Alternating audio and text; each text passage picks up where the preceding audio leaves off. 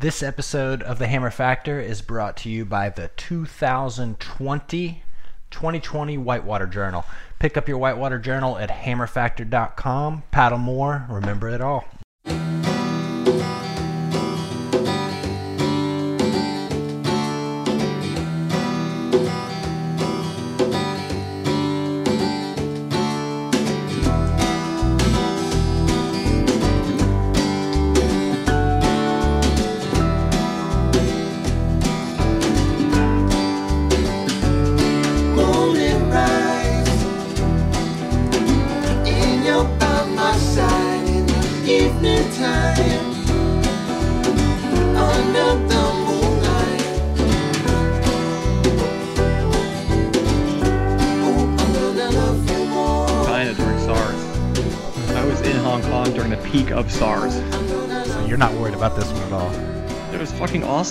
Over in a 747 wide body with 12 people on the entire plane.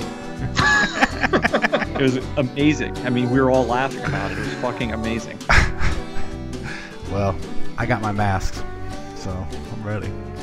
All right, welcome to Hammer Factor, episode 71. My name is John Grace, producer here at the show. I'd like to introduce my co host, John Weld, owner at Immersion Research, and Louis Geltman, policy director and North Fork champion, policy director of the Outdoor Alliance. Guys, January is almost over. Greetings from Maui. Greetings from. Maui. You're not in Maui. No, we are. My wife Karen and I, we got sick of the winter here, and we, we decided to uh, to hole up in Maui for the rest of the winter. That's why you got that toboggan on, down jacket. I want to go to Maui. That's just what we packed up the sprinter van and the kids. And we headed we headed out. you know the rest of the hood hood river win johnnies That's if you right. have a We if you have, if you have a seven figure trust fund you go to baja for the winter and if you have a eight or nine figure trust fund then you go to maui for the winter Right. Well, we're down here with them. We, we, we put our sprinter van on a cargo ship so we could have her down here. Namaste is outfitted just the way we like it. So we have the kids in this immersion sup school here. It's they're thriving. It's an amazing opportunity for them. What are We you got- laughing at? We got a hell, hell of a show lined up here. We have uh, lots to talk about. We Louis, you have a there's a lot going on with the Clean Water Act. Kids learn best when they interact with nature. They're filled with wonderment and delight as they sup through the turquoise waters of Maui. Oh, it's gonna be that kind of show. We have John Mark Seelig on, captain of the U.S. rafting team. Those guys recently attempted to break the speed record for the Grand Canyon. Hear a little bit about them. Have you seen pictures of Namaste, our sup or our uh, sprinter van? No, I haven't. it have seen- its own it has its own instagram account right It does. That's where you're hiding on Instagram. we also have Bobby Cooper, member manager at CKS, coming on to give us some insider beta uh, from the paddle sports retailer. We've been talking about the health of the industry for quite some shows, and Bobby is foot on the ground in the on the retailer side, so we figured it'd be good to hear his viewpoint. We were talking with Tony Miley from Four Corners recently, but he is actually in Maui. Right. So we'll. We're doing a we're doing a yoga class this afternoon together. so we're gonna have to wrap things up. All right, let's get into it then. Um, man. So what have you guys been up to? Is is is, is there still water out in your parts? Papayas. That's what we're up to. That's all we're eating is papayas. We're fruitarians. You're fruitarians now. yep. You and Tony. the whole family. That's all we're eating is. Uh, I couldn't keep it. Couldn't keep a straight. Okay, I'm sorry. now keep going. keep going. oh man Ugh. Any kayaking in your guys' uh have you guys been paddling? Dude, oh, my- I'm gonna kayaking an embargo right now. I'm, I'm rapidly filling up my 2020 Hammer Factor Whitewater Journal. Ah, how many days you got now? I think like 20. Man, I've had a little Went run. I'm up I went to, to You went to where? Oh, I was gonna say I went to DC the week before last, and it really uh, ruined my my numbers.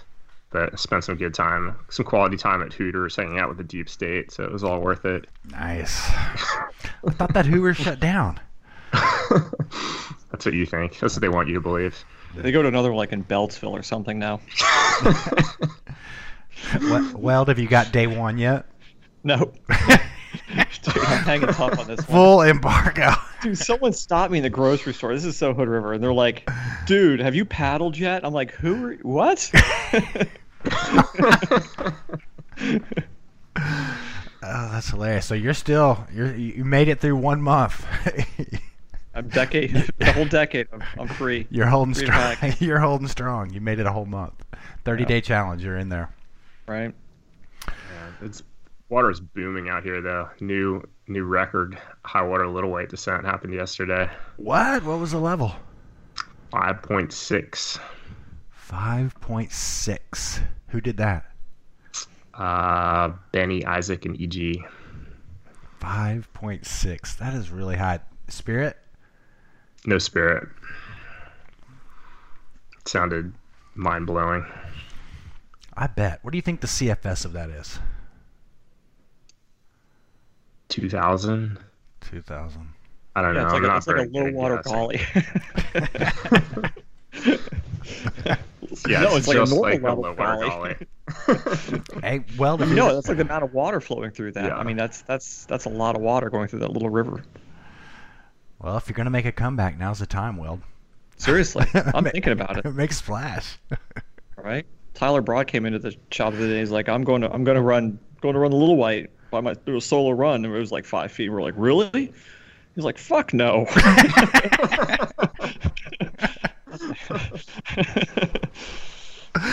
Oh Yeah. God. well, anyway, we got a hell of a show lined up.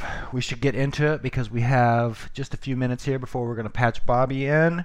Um, Louis, what do you have on? You just got back from DC. You're fresh out of the swamp. What do you have? Well, I know you're you spent a lot of time digging into these Clean Water Act rules, so uh, we should probably talk about that. First of all, what happened with the Clean Water Act?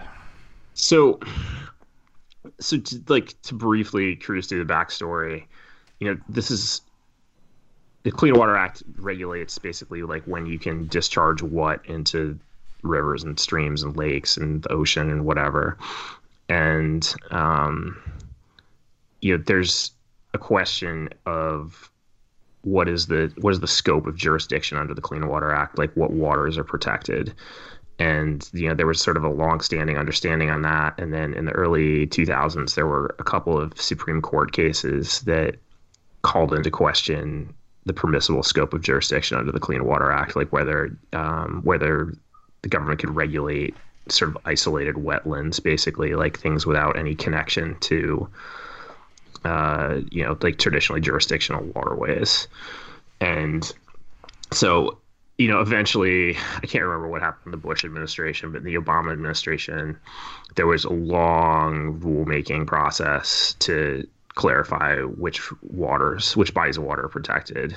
And, you know, that was basically designed to be responsive to the concerns raised by the Supreme Court and also the science around, you know, the sort of fact that is obvious to any kayaker, which is that small streams flow into large streams. You know, just because a river or you know just because a creek doesn't have water in it all year round doesn't mean that when it does have water in it, it isn't going to bring you know pollutants that were put into that waterway into bigger waterways. You know, when the rain comes. So um, you know, the Obama administration went through like a very, very scientific, scientifically and legally buttoned up rulemaking to define the scope of jurisdiction like pretty expansively, and that roused the ire of the the building industry, of um, big ag, of basically any sort of industry that is interested in polluting rivers. And so the Trump administration has been engaged in, you know, basically rescinding that rulemaking and putting in place a new new set of rules under the Clean Water Act that, you know, would would drastically curtail what bodies of water are protected. And Grace, I think you have the stats top of mind more than I do, but I think it would eliminate protections for something like sixty percent of the the um, wetlands that are currently protected in the U.S. You know, a huge number of like you know ephemeral or in, intermittent streams, like you know streams that basically flow, um, you know, only after rain. So there was, you know, a proposed rule. I want to say last spring. We at Outdoor Alliance, working with AW, American Canoe Association, uh, Surfrider Foundation, and uh, a law firm based out of DC. We wrote, you know, pretty extensive comments on that rulemaking process. You know, basically arguing and pointing out that, you know, if you don't protect you know small streams from pollution you know you're not protecting the big streams either right? And like as kayakers we ingest more river water than pretty much anybody. So you know we're susceptible to, to whatever whatever gets put into these rivers. Um and basically you know that input got more or less ignored, and the the final rule from EPA and the Army Corps of Engineers just came out about a week ago, and it's it's really awful. So you know what the next steps are there. I mean, basically, basically what's going to happen is that the you know big conservation organizations are gonna gonna litigate this. It's going to get tied up in litigation. Um, you know, if there's a new administration here in a year, I think chances are good that we'll just go back to the drawing board board all over again, and you know, write a new set of rules that protect these these rivers. Um, you know, if we don't have a new administration, I think this is going to stick around, and you know, pollution's going to get worse, and that's that's how it's going to be. Um, you know, I, I think for us in the meantime, you know, there's certainly a role to play for Congress here in you know doing oversight over what EPA is proposing here, or you know, working to finalize here. You know, Congress could fix this with you know a law like laws trump rulemakings. So Congress could, you know, say, no, this is not what we want. We want to, you know, protect all these these smaller bodies of water. So, you know, we have a like action alert up on the Outdoor Alliance website right now with a blog post that Kevin Colburn wrote explaining this pretty well, um, and you know, make it easy for you to write to your members of Congress and explain why this is is you know bad for kayakers, bad for the environment, bad for people. So why do you think this is? I mean, it seems like everybody would want clean water. Where's the sticking point with this? Why is it? Why are they rolling back I these I- protections? I think part of it is, I think when yeah, the part of the jurisdiction of the Clean Water Act relates to uh, filling wetlands. You know, wetlands are. You know, I think for a long time, people in this country just treated wetlands as if they were like a nuisance, right? Like it's like, uh, it's a swamp. It's you know, there's mosquitoes. It's you know, not someplace I can build, and so people wanted to like fill wetlands and turn them into you know, buildable areas or sort of like economically productive areas. And as you know the science became clearer about the importance of wetlands for water filtration for water hab- or for wildlife habitat you know just like the hugely important uh, ecological function of wetlands. Flood control.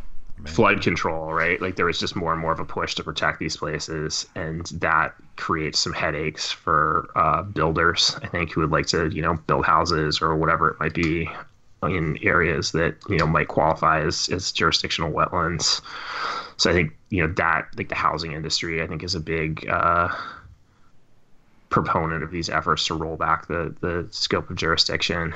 Um, you know, I think similarly, like ag, the agriculture industry freaks out about these a lot, but I've never quite been able to wrap my head around substantively what their concern is because the, you know, the the uh, the exemptions for agriculture, you know, originally and in Obama's rulemaking are like so robust. Like, you know, like agriculture return flows are pretty much entirely exempted from from regulation under the Clean Water Act. So like if you you know, put a bunch of uh, chemicals on your crops or whatever, and then it rains and all that runs off through ditches back into rivers. Like like that's basically unregulated. And so I don't know what more it is that those guys want there, but uh, you know, the uh, like Big Ag has been a big opponent of clean water protections. Um, yeah, and I mean, I was talking with uh, with Bob Nasdor about this at American Whitewater the other day, and like you know, I'm, we're talking about like like you know like the Little White, right? Like it's it's fifty percent of the the water coming into the Little White is groundwater, and you know like if it's flowing underground, like I don't think that's regulated anymore, but it's like not entirely clear. Like so, what does that mean? Does that mean that you could have like a like fracking wells up there, or I mean, I just I don't know, and like it's the same with like, like I think about like the Blackwater as kind of like you know classic creek in West Virginia, and it's all just draining all those wetlands coming you know out of Canaan Valley. Like how much of that is jurisdictional now? Like, don't know. And you know, I think you know the argument that industry always makes for these sort of uh, changes is they want like regulatory clarity, and you know, I think that's a legitimate complaint, right? It's like people want to know what the law is, and like that seems like a fair thing to ask, but I don't think this change in, in the scope of jurisdiction provides that. It just moves the line, you know, the, the gray area where we're arguing about what's in and what's out to a place that's like significantly less protective. Yeah, I don't see this actually. Uh, I mean, but if you're a builder or something like that, you're you still got to be pretty hesitant about starting a new project that could interfere with this rule because I mean, who knows what's going to happen as far as like what the rule is now and an official permitting or is it like as soon as this rule was stated, if you're a builder, you're like, "Hey, that's a dried up ditch. I can go in. I'm ready to rock." That's, that's a good question. I mean, it, the rule is final and goes into effect in 60 days, but I don't know how you would uh, how you would like like calculate that risk, you know, from a business perspective. To be honest, I mean, given that that this is going to get litigated, I don't know. You know, it's hard to see that this creates any more clarity than what the Obama administration did. It's a big one though. I mean, how many creeks Yeah, do we all paddle that at some point are dry? You know. Yeah, So yeah. No, it's uh, it's not good. Yeah, yeah. The river I always go to, just that I've paddled the most right here, is the French Broad, just right near my house, and it's crazy. Sixty-six percent of the days last summer, it was too dirty. There was like a swim alert. We have this swim guide thing, and it was too dirty. I can't imagine this. Uh, helping with that. I don't know, man. This one hit me. I saw some headlines. I was like, what is going on? And I fully obsessed over this one for like two days. Called people. I blew you guys up with emails. I just, it was a nuts. I know you probably know more about it than I do at this point, man. Like I I'm sorry, I feel like that was sort of a disjointed explanation. That it's like you know the details are, are extremely complicated, but the the broad contours are pretty pretty straightforward. Yeah, yeah, no, for sure. Anyway, that's a good one. If you, uh, you know, get on the Outdoor Alliance email newsletter for that, there'll be updates and whatnot coming for coming our way there. I think everybody wants clean water, so I don't. I just can't imagine. You know, I just can't imagine it holding that all of these streams and riverways that only run after rain could be taken out of that. That just doesn't make any sense to anyone who understands gravity. But anyway, we will see. Yeah, yeah. I mean, it's just so. It's like I think things like this are so infuriating, right? Where it's like you know the overwhelming majority of people, I think of whatever political stripe, like want you know swimmable, fishable rivers, right? And it's like, but then there's you know some some well-connected, deep-pocketed industries that have a lot of influence, particularly over know industry like administrations like this one and i mean what they're counting on is that people just you know don't care that much and so you know i think it's like on, kind of on us to like put a cost to these kinds of things for for politicians that support them There you go. OutdoorAlliance.org. Get on the email list. And uh, yeah, I think there's going to be a lot more news about this one coming up in the future. Whew. Where do we go from here? Man, Come on, there's only one subject. what? EJ. Oh, that's right. That's right. Okay. Come on. Our last episode, we spoke extensively about a Facebook post that EJ had up there. And pretty much, I think all of us agreed you couldn't help but look at that post without thinking, you know what? This is this is this is a teaser for something coming up. I think we all agreed with that. And so we put it out there, a little conspiracy theory that EJ would be starting another kayak company. Ring a ding a ding ding. Apex Kayaks is now a thing. What are your guys' thoughts on this? That's all you got? I mean, where, as they love to say in podcasting, how, where do you? This is a lot to unpack here.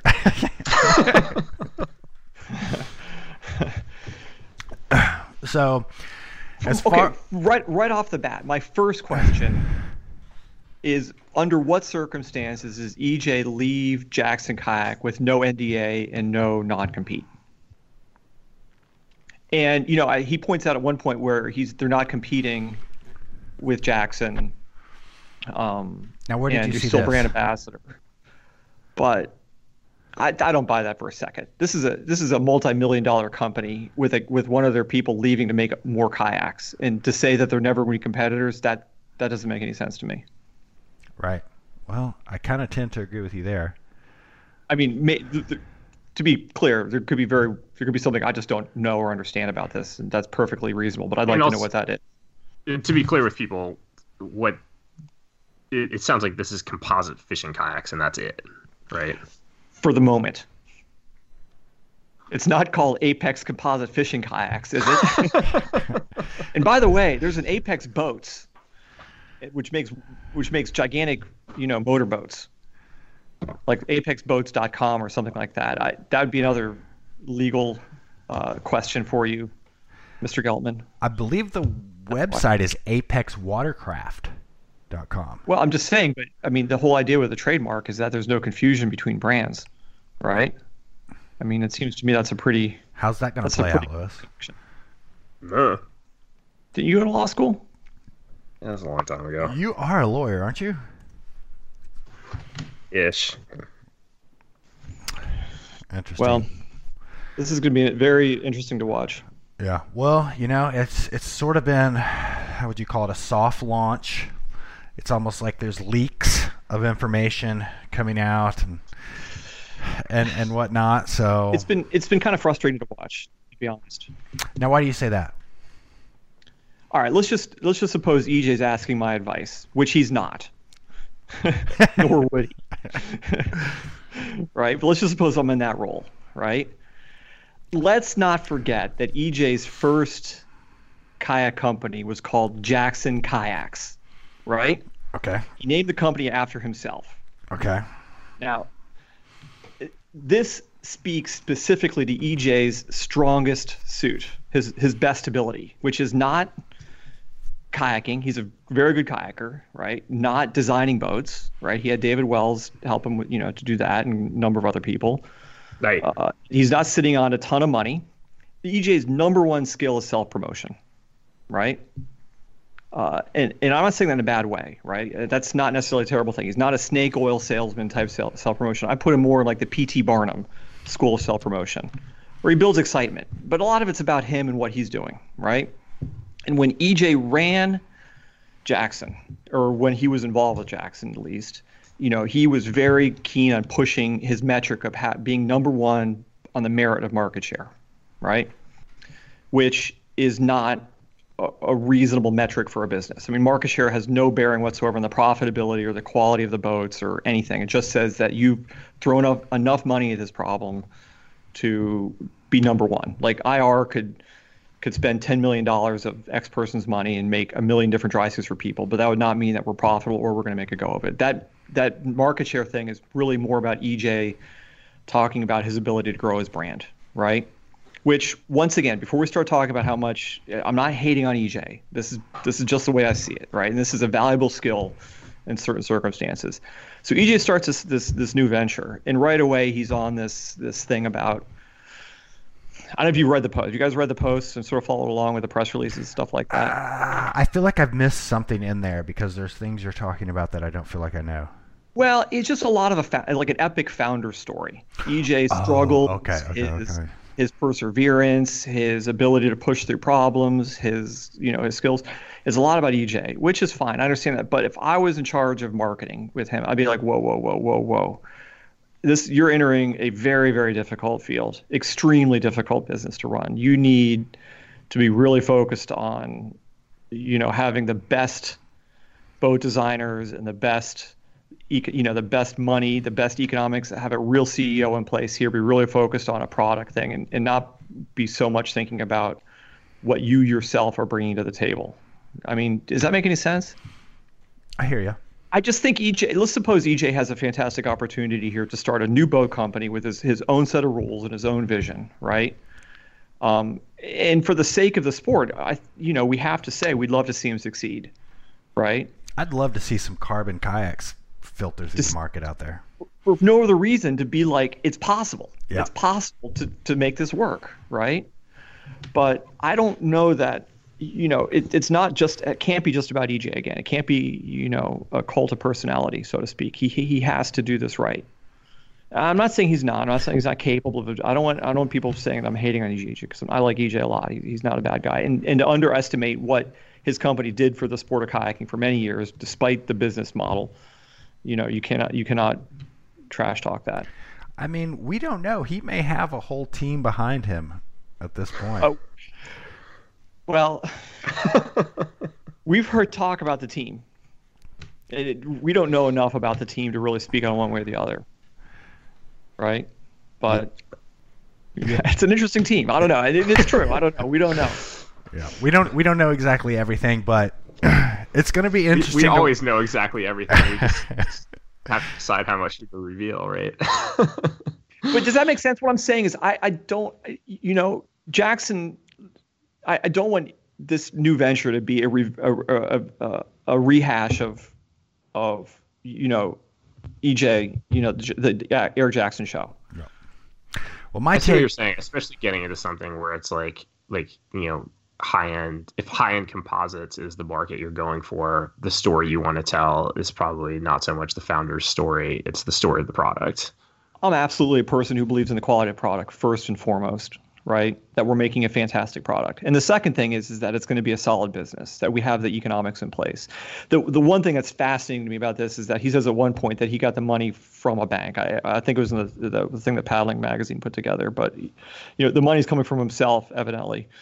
Um, at least for the time being. I don't know how long he can run on that unless he's one of the, the very one of the unicorns that became fabulously wealthy in paddle sports and he has money to burn, which I don't know is the case, but um, you know, hopefully that will uh, keep the ship running straight.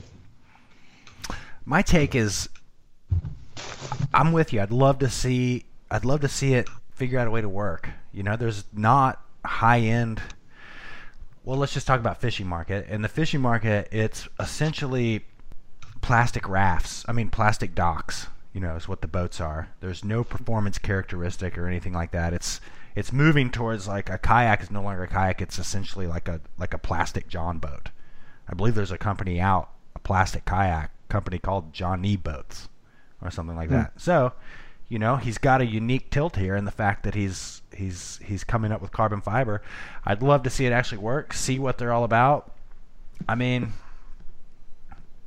I don't know. There's a lot more that I'd love to share about this right now, but I feel like I'm going to. It, I should not do it. So I'm gonna. Well, let me let me let me, let me question this way: we have an we have an inkling of, of some of the people jumping on board on this project. How long before they make a whitewater boat? I mean, it's hard to it's hard to imagine that the team that with the rumors are true that we're hearing that's in place them not making a whitewater boat. I mean, would you guys agree with that? Yeah, I, I I would see as an irresistible project for this for this group of people. Yeah. So, I don't know.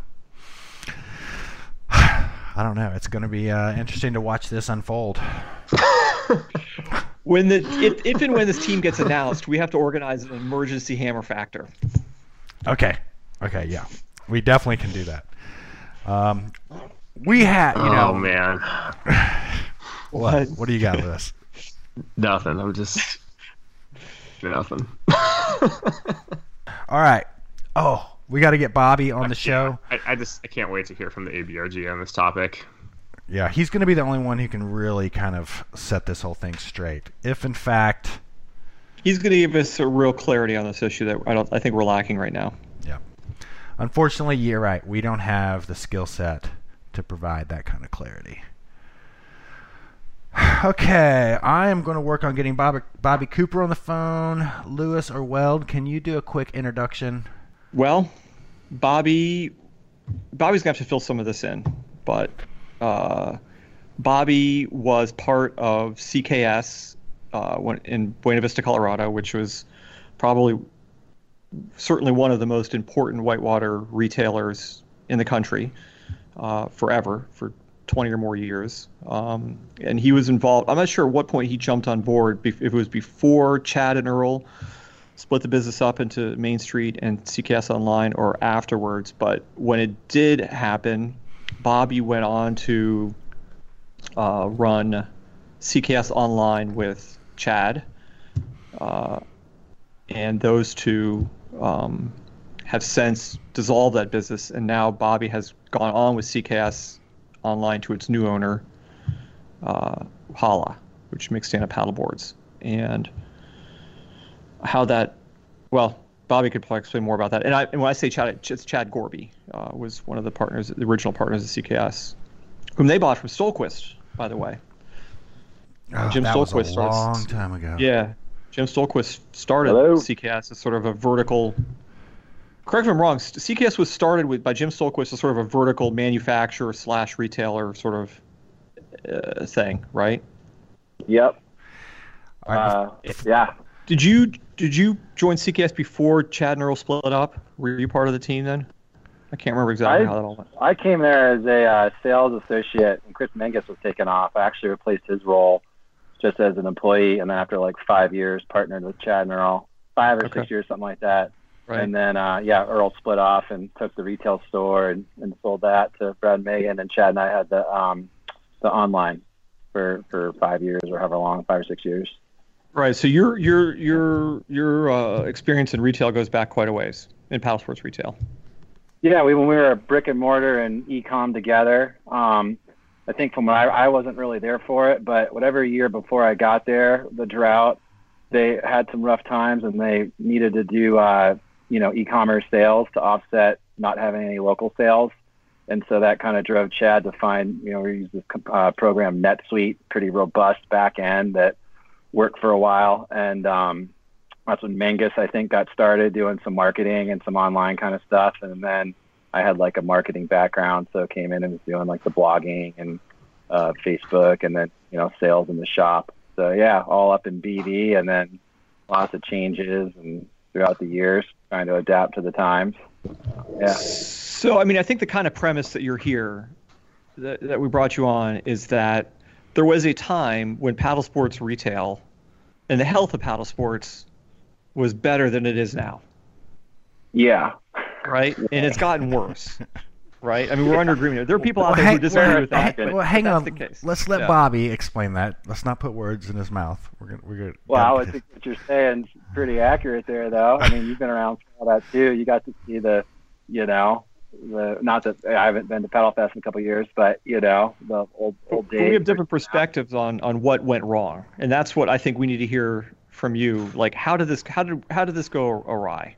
Like, what? Well, you know, my micro universe was the ecom business only, you know, and uh, one thing that I think hindsight's twenty twenty, but uh, when we split off with Earl, we lost the brick and mortar presence, you know, and you talk about like who would ever sell kayaks, you don't have to worry about, you know, two hundred and thirty five dollars freight out when you're selling boats out the door and you know, so your margins are better there as well as uh as well as free ways to acquire customers, you know. So we kind of lost that uh, grassroots presence where people kind of just saw us as an online retailer, and all of a sudden we're competing with Backcountry and Amazon and um, free two day shipping and free shipping on everything and 20% off and just, you know, competitive times. And uh, So that was a big thing was was the brick and mortar part of it. And number two, like you say, uh, you know, retail margins on paddle sports equipment suck. We're not manufacturing, so we don't have the double margin or triple or whatever. So you know, boats are Quadruple. 40. That's what we that's what we're pulling in. I figured, yeah, yeah, lucky to get 35 these days on a boat, and, you know, 40 on gear, and then you figure in 10% marketing and sales staff and 10 on shipping, and then they want 20 off, and boom, you just broke even. So, yeah, Right. there you go. How are you dealing with those two challenges you just mentioned? That's well, um, you saw how CKS Online dealt with it. Um, you know, required to make some changes, and times got tough. You know, it was like almost a hail mary at the end. We knew we needed to do something, and Hala, you know, Peter was a friend of mine uh, and of BV before the the sale. You know, the who owns Hala, but they do everything. You know, they have a retail presence in Steamboat where there's a good, it's a cool river town. You wouldn't know it because it's covered in snow 10 months a year, but you know, it's, it is rafting and all that. Um, Fish partner Creek. Yeah, exactly. Gore, Fish Creek, the Elk, Yampa Date, Town Run, the play park. Um, so that, and then uh, he's got the manufacturing capabilities, you know, so factoring that in and just pretty obvious stuff, you know, for lack of a better word, uh, just, you know, boutique NRS kind of stuff because they're doing it. Um, but that was kind of the idea. I mean, there are other components as well. They're pretty tech savvy and since they already have the um, infrastructure with Hala, they can use kind of they call it the synergy, you know, where some of that staff to um, work employ CKS as well, so the overhead's down. So that's the theory, um, and then you know slowly start making stuff and see what happens, you know. So But- just to just to be make sure that people understand what happened here. So CKS, the the one entity, broke it broke up, and, and one part became CKS Main Street, which is a brick and mortar store in Buena Vista. CKS Online became they just sold stuff online. You guys, CKS Online was not allowed to have a storefront. You guys were just an online business, right? And this was you and Chad, Right. right? Yeah, and they then were partner. Yeah. and for the reasons you described, you know, you guys were really struggling there for a little bit, and it's kind of what are we going to do next? And Hala came in and took over CKS Online, basically, and now you're now Online you're only. Yeah. just online. And CKS Main Street is continuing to do its, what it's doing. Yeah, Brad Megan on that and crush it over in BV. Exactly. right. And so you're in Steamboat. Do you is that where you warehouse all your stuff? Is that where your inventory's at? Yeah. Yeah, we have a warehouse right next to the Hala building. A uh, yeah, it's like 2,000 square feet, and um, kind of doing uh, more with less. You know, kind of trying to leverage drop ships and even with kayak manufacturers, and you know, and just whatever we can do to to minimize our footprint here and ultimately increase the net at the end of the day. You know, and see how that works. Part of it's an experiment. You know, nobody really knows how it's you know, it's not like you're saying the whole time. It's grim in a lot of ways, but in other ways, there's, you know, some think outside the box. Uh, So is it it's sort of your theory that kind of the way forward is like you really need like kind of all of those elements like like the the brick and mortar presence, the online presence, and then also be manufacturing stuff because the things that you're manufacturing and selling you're able to get a higher margin on. yeah, you know, I, I think, uh, you know, just talking to Pete briefly this morning, you know, uh, his take is, you know, we have to create the demand ourselves, you know, for paddlers. And I know there's the, you know, paddle sports are growing anyway, but demand is paddlers becoming customers. So with the brick and mortar and rentals and events and partnering with uh, instruction in town and things like that, um, you know, Earl is awesome at that. He always said that uh, creating um, people to paddlers like one one person at a time, you know, and just kind of doing that. and You get lifelong customers that way.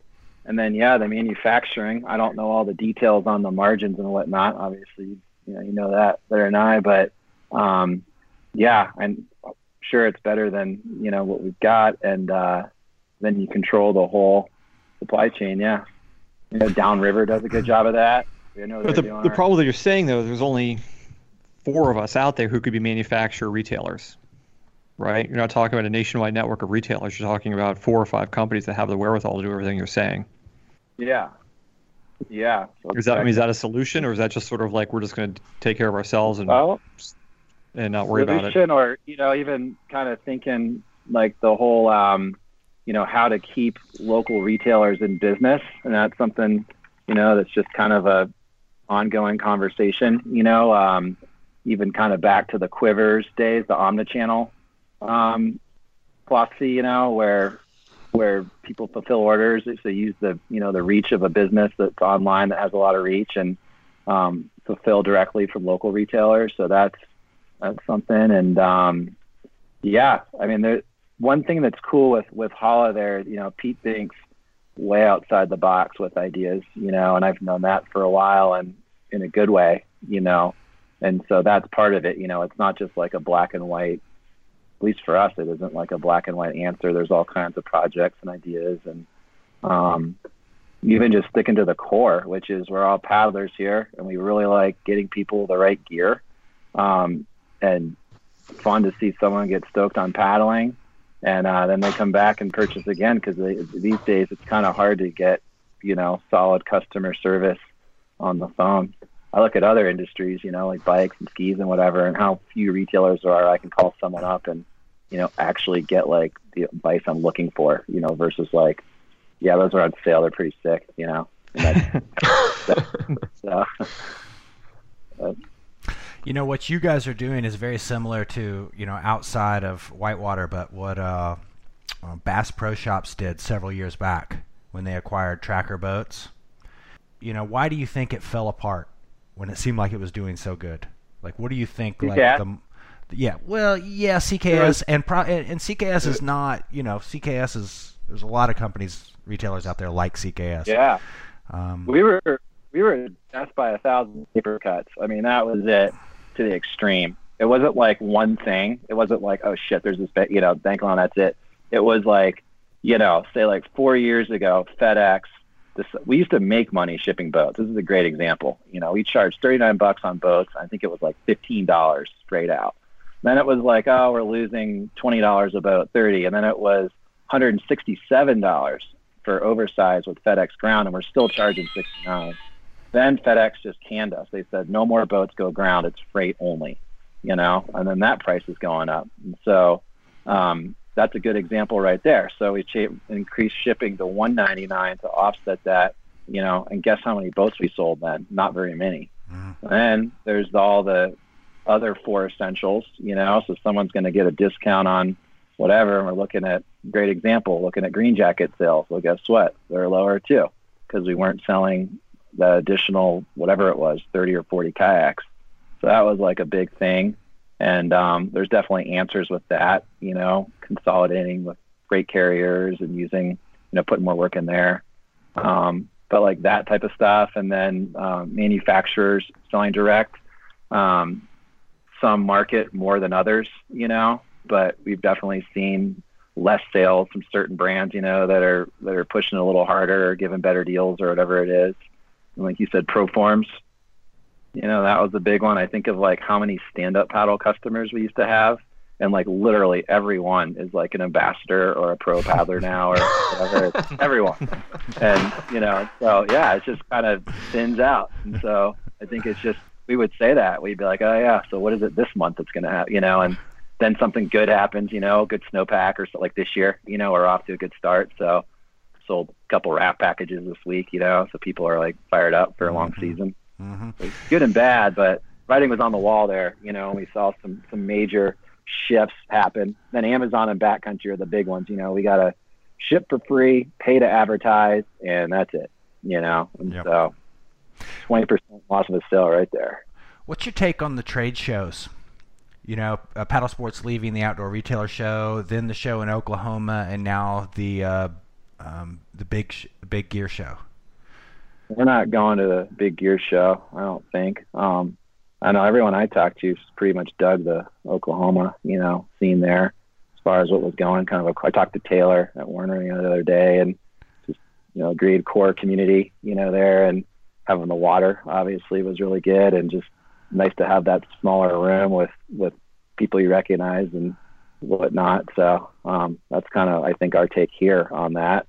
and from most people I've talked to. I know I don't think Hala. I'm not sure if they're what their plans are with that either. But uh, yeah, We've been talking a lot about, well, I've been talking a lot about the necessity to raise prices on paddling gear to make a go of it. What do you, what's your take on that? yeah. I mean, how? Yeah, I don't. I don't really personally like the bike to uh, boat analogy. I don't really get so much because they're just not apples to oranges. You know how bikes are really people will pay for it because I do see a boat as like a piece of plastic and an ultrafuge is so similar to a boat these days. You know that it's not hasn't. I don't know. Biking ten years ago is a different sport. You know, it's like things have evolved quickly. So, but I can see. I mean, yeah, or even just evolution of technology. You know, you talk about that. Like, what can you make that's new that you can charge more for, or you know, materials. Or I know very little about boat molding, but you know, can you injection mold Kevlar in boats? I don't know, or just anything to. But you're gonna have to. I mean, otherwise, we're not. Ma- we don't make money selling boats. We lose money on many boats. It's the loss leader for other things. It's just what it is. And Right. you know, we own them outright. Yeah, we make the money because we've already paid. But it, like you said, who would actually sell kayaks? You know, and it's like something's got to give there. And so, yeah, fifteen hundred dollar kayaks the way to do it. I mean, I think the analogy with the price increase for kayaks isn't so much that they're the technological wonder that mountain bikes are, but because there's so few participants in kayaking, they're just Yeah. going to cost more for that reason. Right? Yeah, Um, they just need to be in that price range because there's so few of us out there paying for really, you know, at the end of the day, costs it does cost a lot of money to make a design and prototype and everything else a whitewater boat, right? Yeah. But a lot of our customers definitely call, you know, and they have like a guy yesterday had a riot, I forget which one, but it was pretty, you know, it was a reasonable boat for learning for play boating or what he was doing. And I was thinking, you know, other than the outfitting, there hasn't been this like massive change to the industry. You know, I bike a lot more than I kayak these days, so I see that. But um, you know, versus like ten years ago, again, just seeing like where it's gone, it's unreal. You know, I don't know, I mean- yeah, but- I mean, But- Geltman, would you want to hop back in like in a perception matrix and run the green or run the little white? I mean, you guys are you guys choice? are the one percenters on that. You know, we're not selling to those. You know, so um, not yeah, whatever. But Well, nonetheless, I mean, we've gone. I mean, IR's gone from what 300 retailers 15 years ago down to I don't know a third of that uh, in the past 20 years, right? There's people's going out of business. There's Yeah. just no there's just no money to be made. I don't. The ecosystem is in, is is gonna have a real problem unless something happens, including you. I mean, including you guys, right? I mean, but people are still out there. You know, like yeah, For sure. exactly. Gotta, yeah, I mean, this participation isn't the problem for sure. The problem is No. we're losing money selling boats. yeah. Bobby, some some of the other retailers that I've that I've that talked to and worked with in the past. What do you uh, do? You do the buying there at CKS? Are you the buyer? No, I do not. I do. I we're all we're all kind of like a little bit involved with it, but we have a buyer here. Do Yeah. you, do you have any experience or the insight with like a boat manufacturer requiring you to take in the entire line of boats if they're going to open you up as a retailer? Yeah, we do. I do. I mean, Not right as we speak. Yeah. to me, that always seemed like the best way to handicap your retailers' cash to make them buy boats they know aren't going to sell. How do you? I mean, is that your thought, or am I just out in left field with with my thinking there? Yeah, some, I think it's something we're working on right now with some brands. Exactly that. How to uh, like have a risk-free plan, you know, that works for both parties. And so, yeah, I Well, agree completely. Well, I mean, there's always going to be risk, but I mean, if you have an audience, you know, if you know anything about marketing, you have your audience, you know what they want, you communicate with them, and you're in the business of giving them what they want. And the manufacturer's just like, yeah, yeah, yeah, you can have what those people want, but you got to buy all this other stuff. Then you can't reorder the stuff that they want. You know, your money's tied up into hublub. Like, how Yeah. you? Yeah, even stocking, and that's what leads even to, um, you know, and I guess I'm thinking more from an e-com perspective, but you know, drop ships versus stocking inventory. You know, display everything online, it's free to do, and then just ship itself. You know, versus like you're saying, inquiring a minimum order quantity of whatever it is, and um, potentially be sitting on that, or if there's a drought or something beyond your control, sitting on all of it. Mhm. You know, and but that's Which, oh, you know, that it- doesn't is really it- work well for the for the manufacturer at all. So For the manufacturer, if you guys are just going to drop ship our stuff and not carry it, we don't need you. You know that from working at Exactly. Hala, if nothing else. Well, I'm not saying not do We a don't need you guys to drop ship stuff for us. We could do that fine on our own and keep all the money. Yeah, yeah, somewhere in the middle. Yeah. Yeah, what we need what we need retailers to do, right? What we need retailers to do is to is to share in the risk of inventory, right? That's yeah, the only way it's going to work. but If- if you can't select their risk inventory. The manufacturers course can't not. select. I mean, you can have a minimum No. order like a dollar value, but when you start dictating the line that they buy, I mean, that's just bad for You're, everybody. talking, you're, ta- you're talking about a a few group of, of people, usually run by a new CEO that's coming in with this brilliant idea to f- force feed their customers. Uh, I don't know. I've and heard a lot of complaints. Am I out in left field on this, Bobby? I mean, now, but there's also like not that many different boats these days with brands because it's diminishing, you know. So I it's not huge, you know. I, I think. Plus, getting if you do get it for demo pricing, you know, if you do that, at least there's a little bit better margin to play with, and it's in stock in the retail store, so we're not paying 200 bucks to, sh- you know, ship it. So But but as I was saying, what, what we need a retailer to do, and we kind of had this for a little bit for for a few golden years, is like we're making 2021 products right now, right? We're ordering Yeah. them right now, like we're ordering these things now, like literally in the next couple of weeks, we're ordering 2021, and you guys have no part in that, right? But we need you to get back in part of that. For you to say, okay, how are we going to work together to sell these things, right? And if we had that kind of dialogue, uh, you know, we would have no need to sell direct, right? But the the way things are moving on our end, and feel free to when I get done with this, to explain why manu- why retailers are getting screwed by manufacturers. I know you guys are. But where we're moving now is we're moving to these trade shows in September, right? When what I, everything I have for 2021 is either going to be at IR or on a boat coming to IR by September, right? And then all these retailers want a risk-free proposition where they can send stuff back. And I'm like, honestly, do whatever you want, but I'm going to have to open up these direct sales channels to make up for this. I have to, right? And that's not a functioning relationship. That's kind of a, a yeah, everyone everyone's grabbing money where they can get it type mentality, which is not servicing us well at all.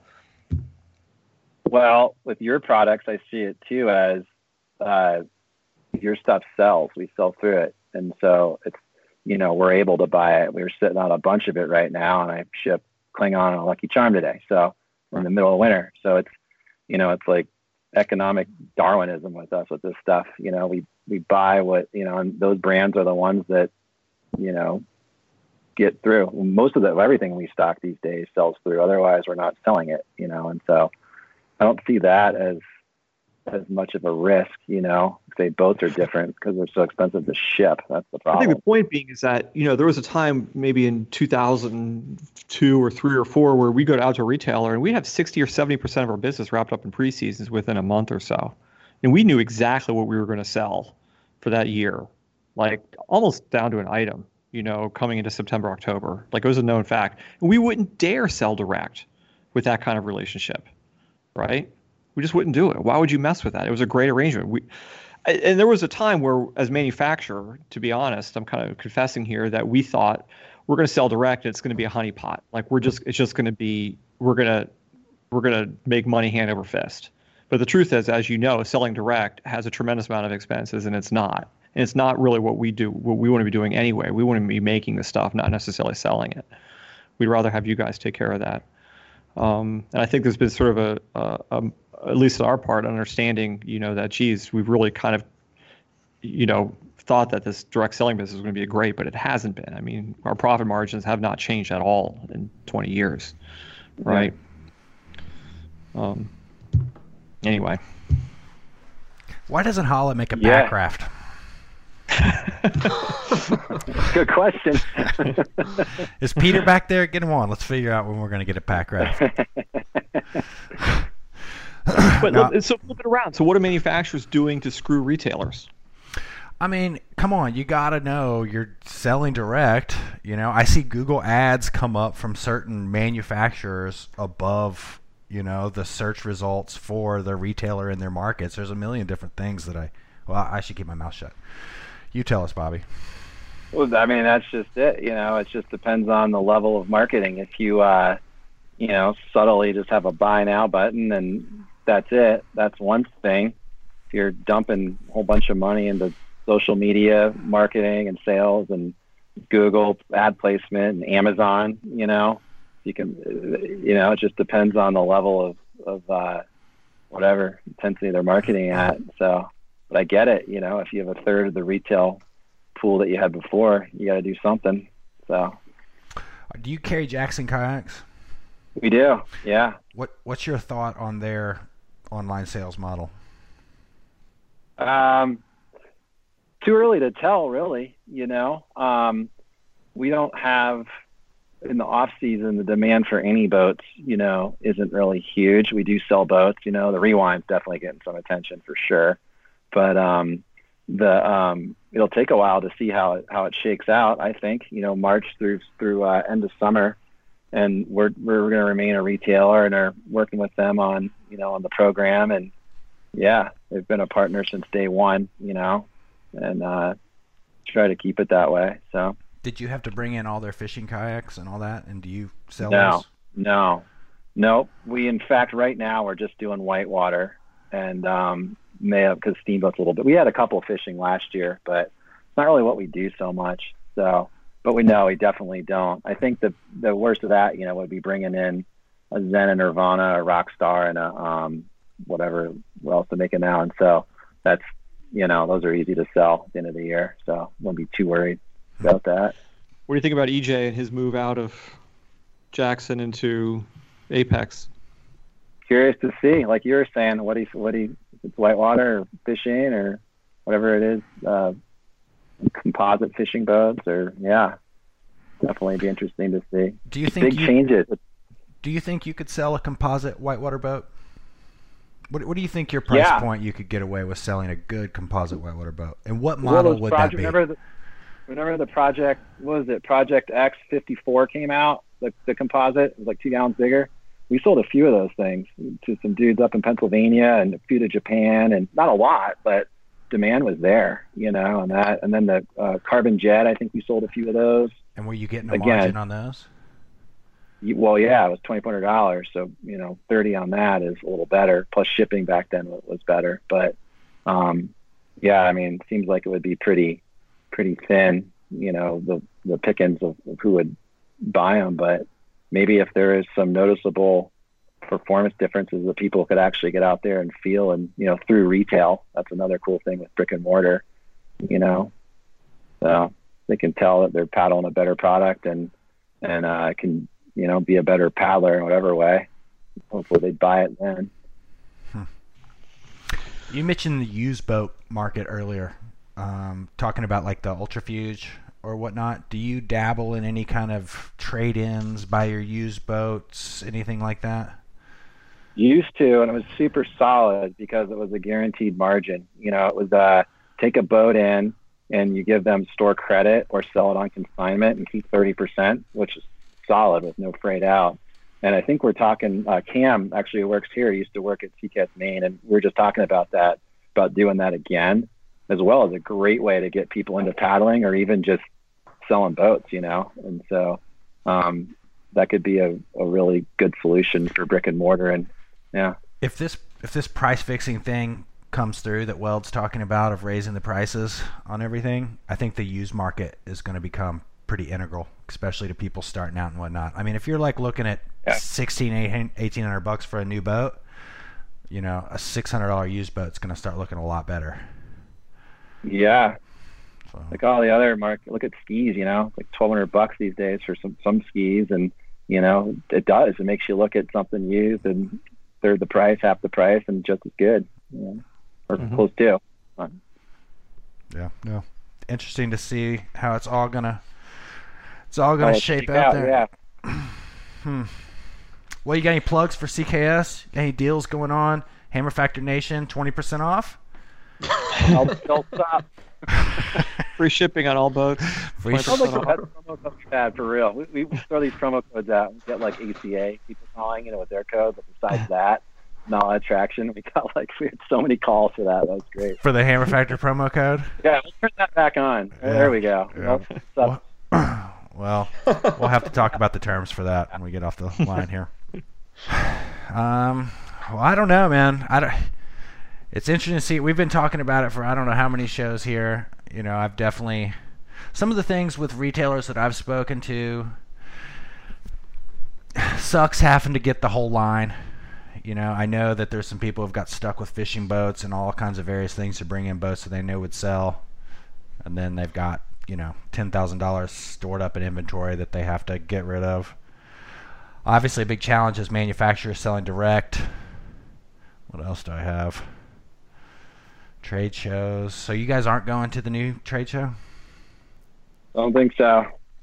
Hmm. Yeah, um, not on the How about uh, you guys going to go to OR? Down in Denver. Yeah. Um, you mean the one going on right now? Well, summer show. Or summer show? No. Maybe. Actually, yeah, because it's close by. So probably. I, I haven't checked in with them on the. You guys, but you guys won't. You guys won't have a booth there, like Hala won't have a No. booth there. I don't. I don't think so. No. What's going to be like Hala's trade show of the year, or you're just not going to have one? I, I'm not sure. I, I do 95% CKS. I drop ship Hala. That's about as far as I get in with that, and so uh, and work with those orders. But I, don't- I'm not really in the loop with their marketing strategies so much. 'cause They're in a different building, so I'm not exactly sure what their focus is on on this year. I know they have some really cool new stuff coming out, um, super progressive things. But besides that, kind of yeah. I don't know, Well, tell Peter I think a, a pack raft should be the next line. I will.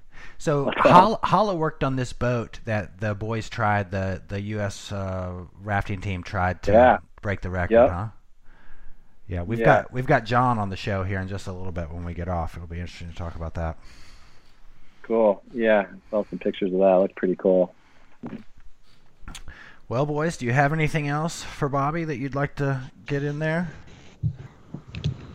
Not really. What's what's the retail? What's paddle sports retail going to look like in five years? What's Will your there be prediction? one? Like, what's it going to look like five years from now? Who's going to be left, Five or what's going to be happening? Is it going to be booming? We're going to have all a whole new world, or what's what's the, uh, or is it going to be just you and backcountry?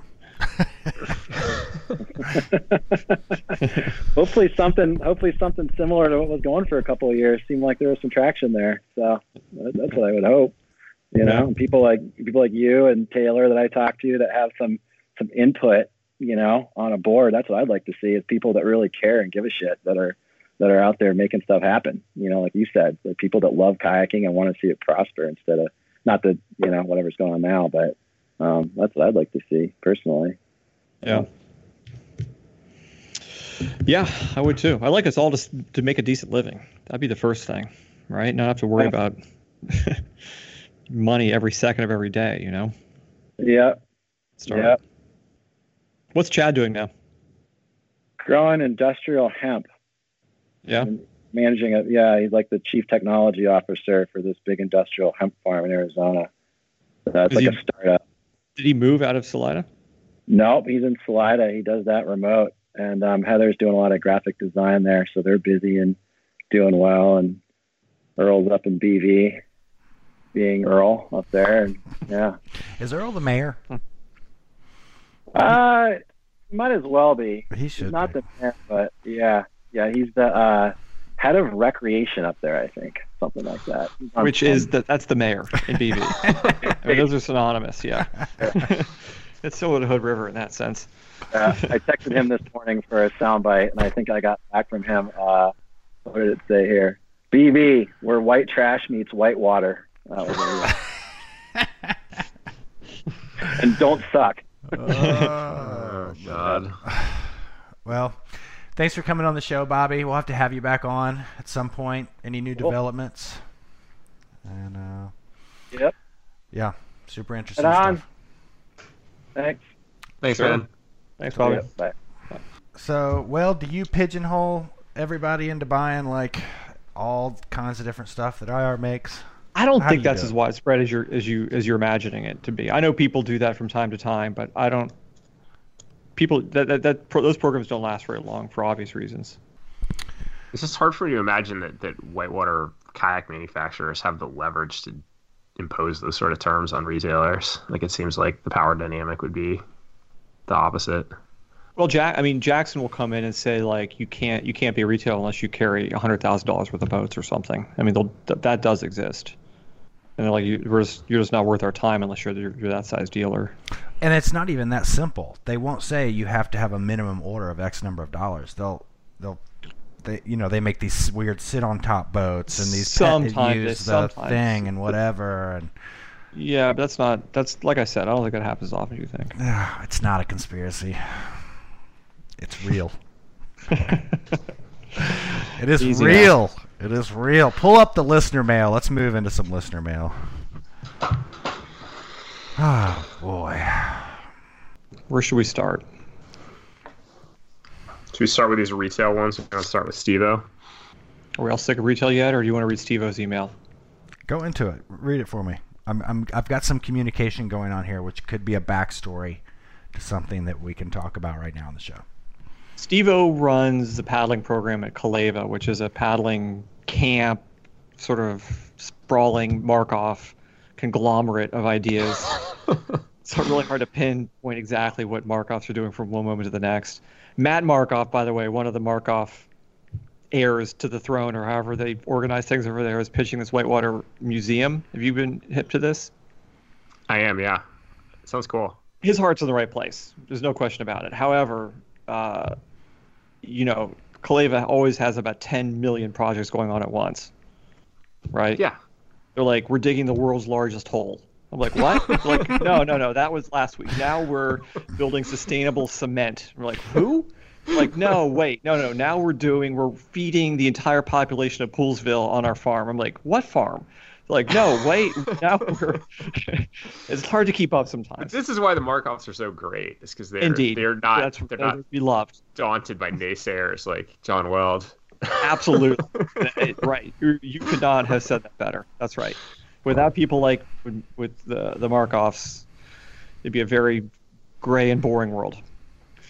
Anyway, Steve runs their paddling program, and he he wants to point out this revolutionary idea. Uh, I'm putting words in his mouth. He they have this this method of selling boats.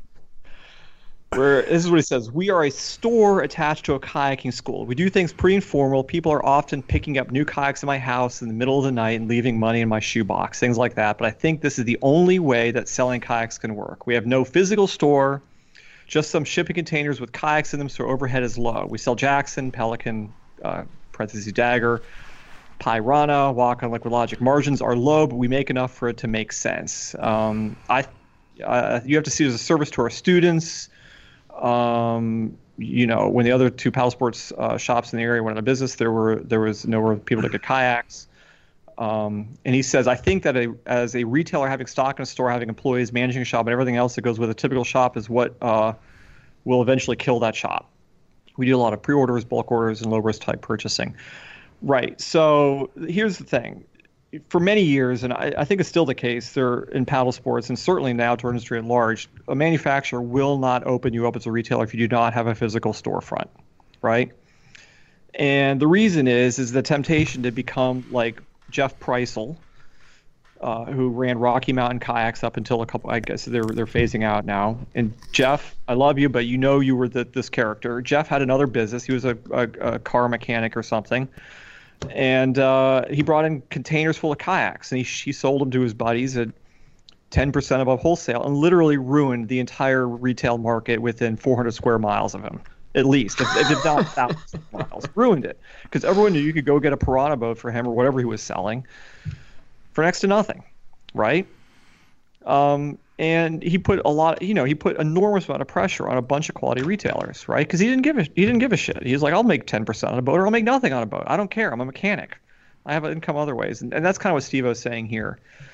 Um, and you know, and the reason I point this out is because Steve-O posted a Facebook post the other day talking about Werner paddles, and I was getting a shipment of Werner paddles in, and this this Facebook post kind of made the rounds at IR, where he was kind of saying that you know we're getting the shipment of paddles in, and if you want to, if you want to get a paddle, he didn't say this, but he was implying if you want to get it cheap, you might want to come give us give us a uh, give us a call. Uh, That's fine, but once again, you know you're you selling stuff for as cheap as possible is not the best thing for this industry. I don't know how else to, to put that, right?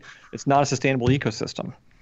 Um, you know, we need quality retailers who who run a quality retail store who have a large variety of products in stock. You can come in and a staff and everything else involved with that, and this kind of thing undermines it. This isn't Steve-O's fault, and he just, you know, he's doing what he what probably makes a lot of sense for them, but it's not the, the best choice to make. But it is also like I mean, it's a different a different angle on sort of doing what you were talking about, you know, since the beginning of this conversation, which is like having a retailer like i think you're thinking about it in terms of having like a traditional retailer that's then you know doing instruction getting people into the sport building relationships with people helping people like select the thing that they want and it's like he is kind of doing all of that stuff but it's Indeed. like the re- the retail is a tack on to the instruction rather than vice versa Well, I think the way to phrase this is that with Steve-O's model, right? And you're right. He Calleva, to be fair, helps a tremendous amount of paddlers in that area. I mean, they are a true resource to that area, and just to say otherwise is is completely false. I mean, don't get me wrong here, but the temptation with Steve-O is that they will throw MSRP out the window, right? Um, if Steve-O could hold MSRP uh, on these boats, I think it'd be fine. It would create a sustainable ecosystem. You know, he'd be part of a sustainable ecosystem. When he's blowing boats out at cost, um, there's literally no incentive for anyone around him to sell those boats for, for quite a ways. People will go a long ways to buy a boat for three hundred dollars less than than than their local retail store, right? but i don't think that's i mean that's not what he's suggesting is the the model i mean i think he's just talking about keeping overhead super low and recognizing that the way you deal with really low Right. margins is by not making that you know the integral it's like using right. the retail to support another aspect of your business I agree with Louis on this one. around. You could be right. And he, he he did not in that Louis Facebook post. right. He did not say he's he's blowing out Werner paddles at cost. He didn't say that. You know, it may have been implied, but he didn't say that. That's that is true. And there, he did not say he's blowing boats out here at, at, at rock bottom prices either. However, that's typically what happens in these scenarios. I I guess that's the best way to put it. And that's why many manufacturers will not sell to you unless you have a lot of overhead that forces you to keep MSRP you know you, you need that you need that discipline to keep MSRP in place because without that you will just begin to sell boats at, at wholesale or slightly above wholesale as a service to your your bros. Yeah, but that's in a healthy retail environment. I mean, that that's got to be so out the door with what we're dealing with. I mean, if you listen to the past several shows, the old rules of the road are not. yeah way i mean i rolling guess now. that's what's interesting is like I feel like you know like what Steve was talking about is one different model. It's like I feel like like what you want Weld is to like fix the old model, and what these guys are talking about is sort of like like workarounds, right? Like like Bobby was talking a bit about having you know like the retail integrated with the online retail integrated with manufacturing, and maybe that's like a viable path forward. And what Steve was talking about is just you know cutting overhead radically and making it sort of like a side piece of a different business. And you know, I, I- see all of your critiques about all you know how why all these different models are not super viable for creating a healthy ecosystem. But like I don't know, maybe it goes back to like Chase's comment from a while ago that you know people are just going to have to experiment and you know things are going to shake out and what it looks like in the future is going to be something different, but it'll arrive at some sustainable equilibrium or something. I don't know. Right. I mean he the, the, right to me the thing is is the, the is the MSRP. He has to you know he has to maintain retail pricing. If he does that, I, then I think it's more power to him. Do you right? have- do I you- think if he becomes if he becomes if he becomes a chronic discounter, that's where things become a problem. It's not sustainable for him either because at some point manufacturers they're sick of listening to complaints from other stores about this guy being a chronic discounter. And then manufacturers like, you're just ruining the retail, you're just ruining the, the market value of our products by doing this. Once again, I'm not saying Steve is doing that, but that would be my one concern is that that's where this is headed. I guess to, to, to rephrase it. Steve I know you listen. If I'm dead wrong, and I usually am, or in many cases I am, come on and let me have it, or write me an email or whatever. Do you ever uh, offer discounts on your gear, Weld? We do. it- We try to do it as responsibly as possible. Like we would never put co- current year product stuff on sale. When we do put stuff on sale, we, you know, we have a guy on our staff named Max Blackburn. His job is basically he's the advocate for the retailer. That any decision we make at IR, he takes the position of the retailer, and he's like, you can't do that because of this. It's going to screw. It's going to screw us up. right? You cannot put these products on sale until we give every retailer in our network a chance to buy these at a discount first. You know, I think that's that's, and we don't we don't do huge Google ad buys, and we don't, you know, if you search spray skirts, we're not doing paid ads at the top of every search list, that kind of stuff. Yeah, no doubt. But and and Calleva sells our products too, right? So I, I you know, um, I would you know encourage them to limit SRP on those as well. Anyway, Steve-O, come on, listen. If I have this all wrong, and I, like I said, I probably do. Yeah. Let me know. I don't know. I just I tend to agree with Steve-O's take here on it, and I don't know, man. It's just like such a tight industry. It's so small, and I just think that grassroots. I mean, it just may be an industry that's the size where that grassroots mentality is what wins the day.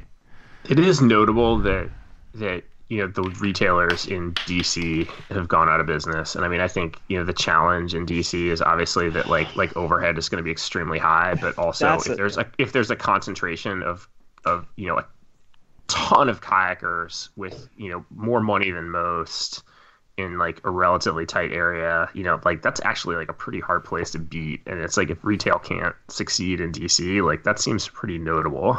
But I would point out the cast of characters that have tried retail in DC. It has it's it's a soap opera. It is the weirdest situation. Do you remember Steve Popkin?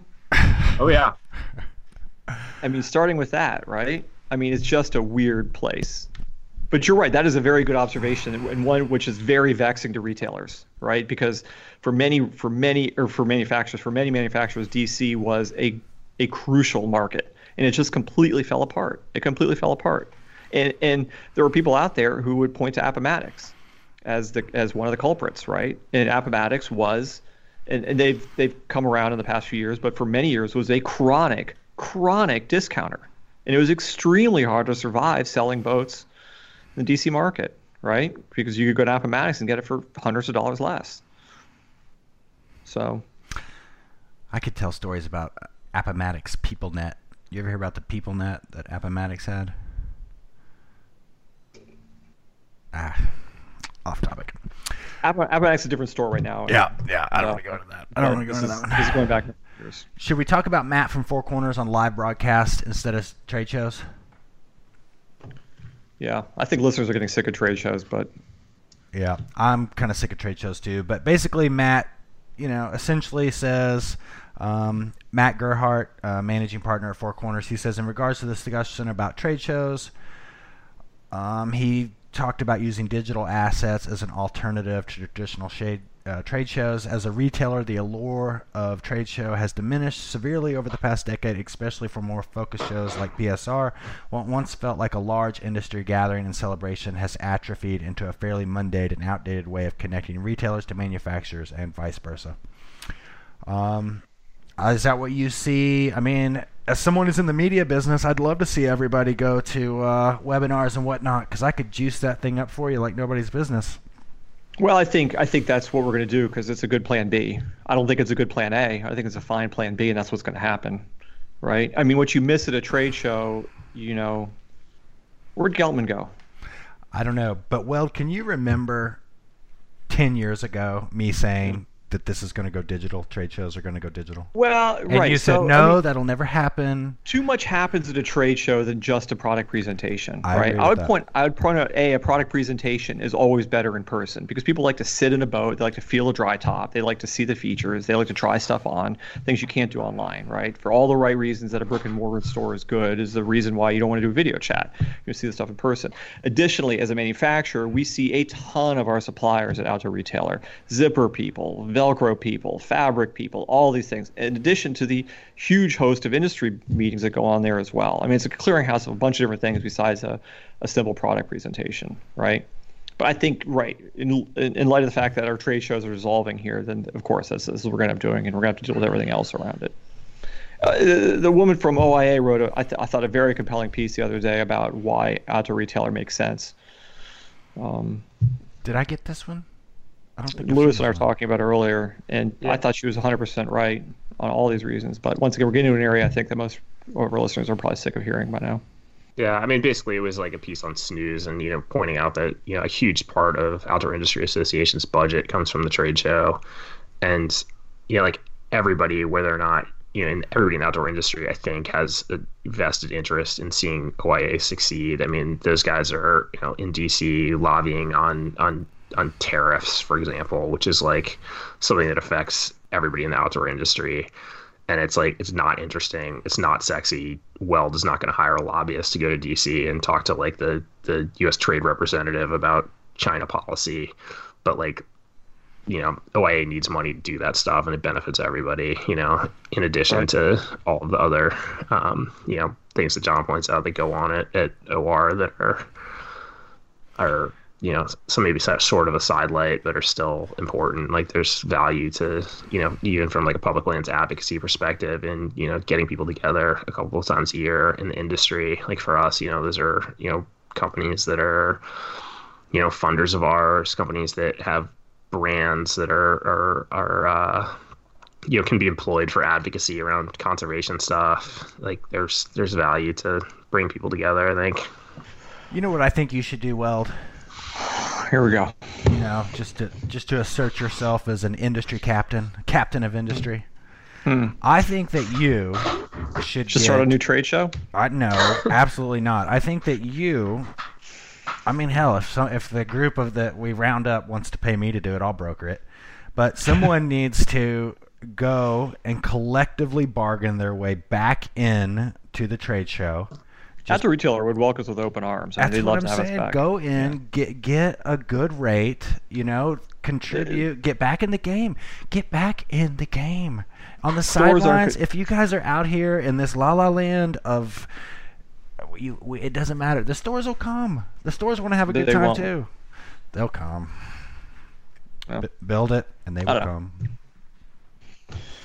Right anyway, in. let's move on. Right Let's in. If you're a retailer and you listen to this show, if paddle sports retailer found a way to make it, or if if all the paddle sports manufacturers found a way to afford to get back into that trade show, would you come out and visit them?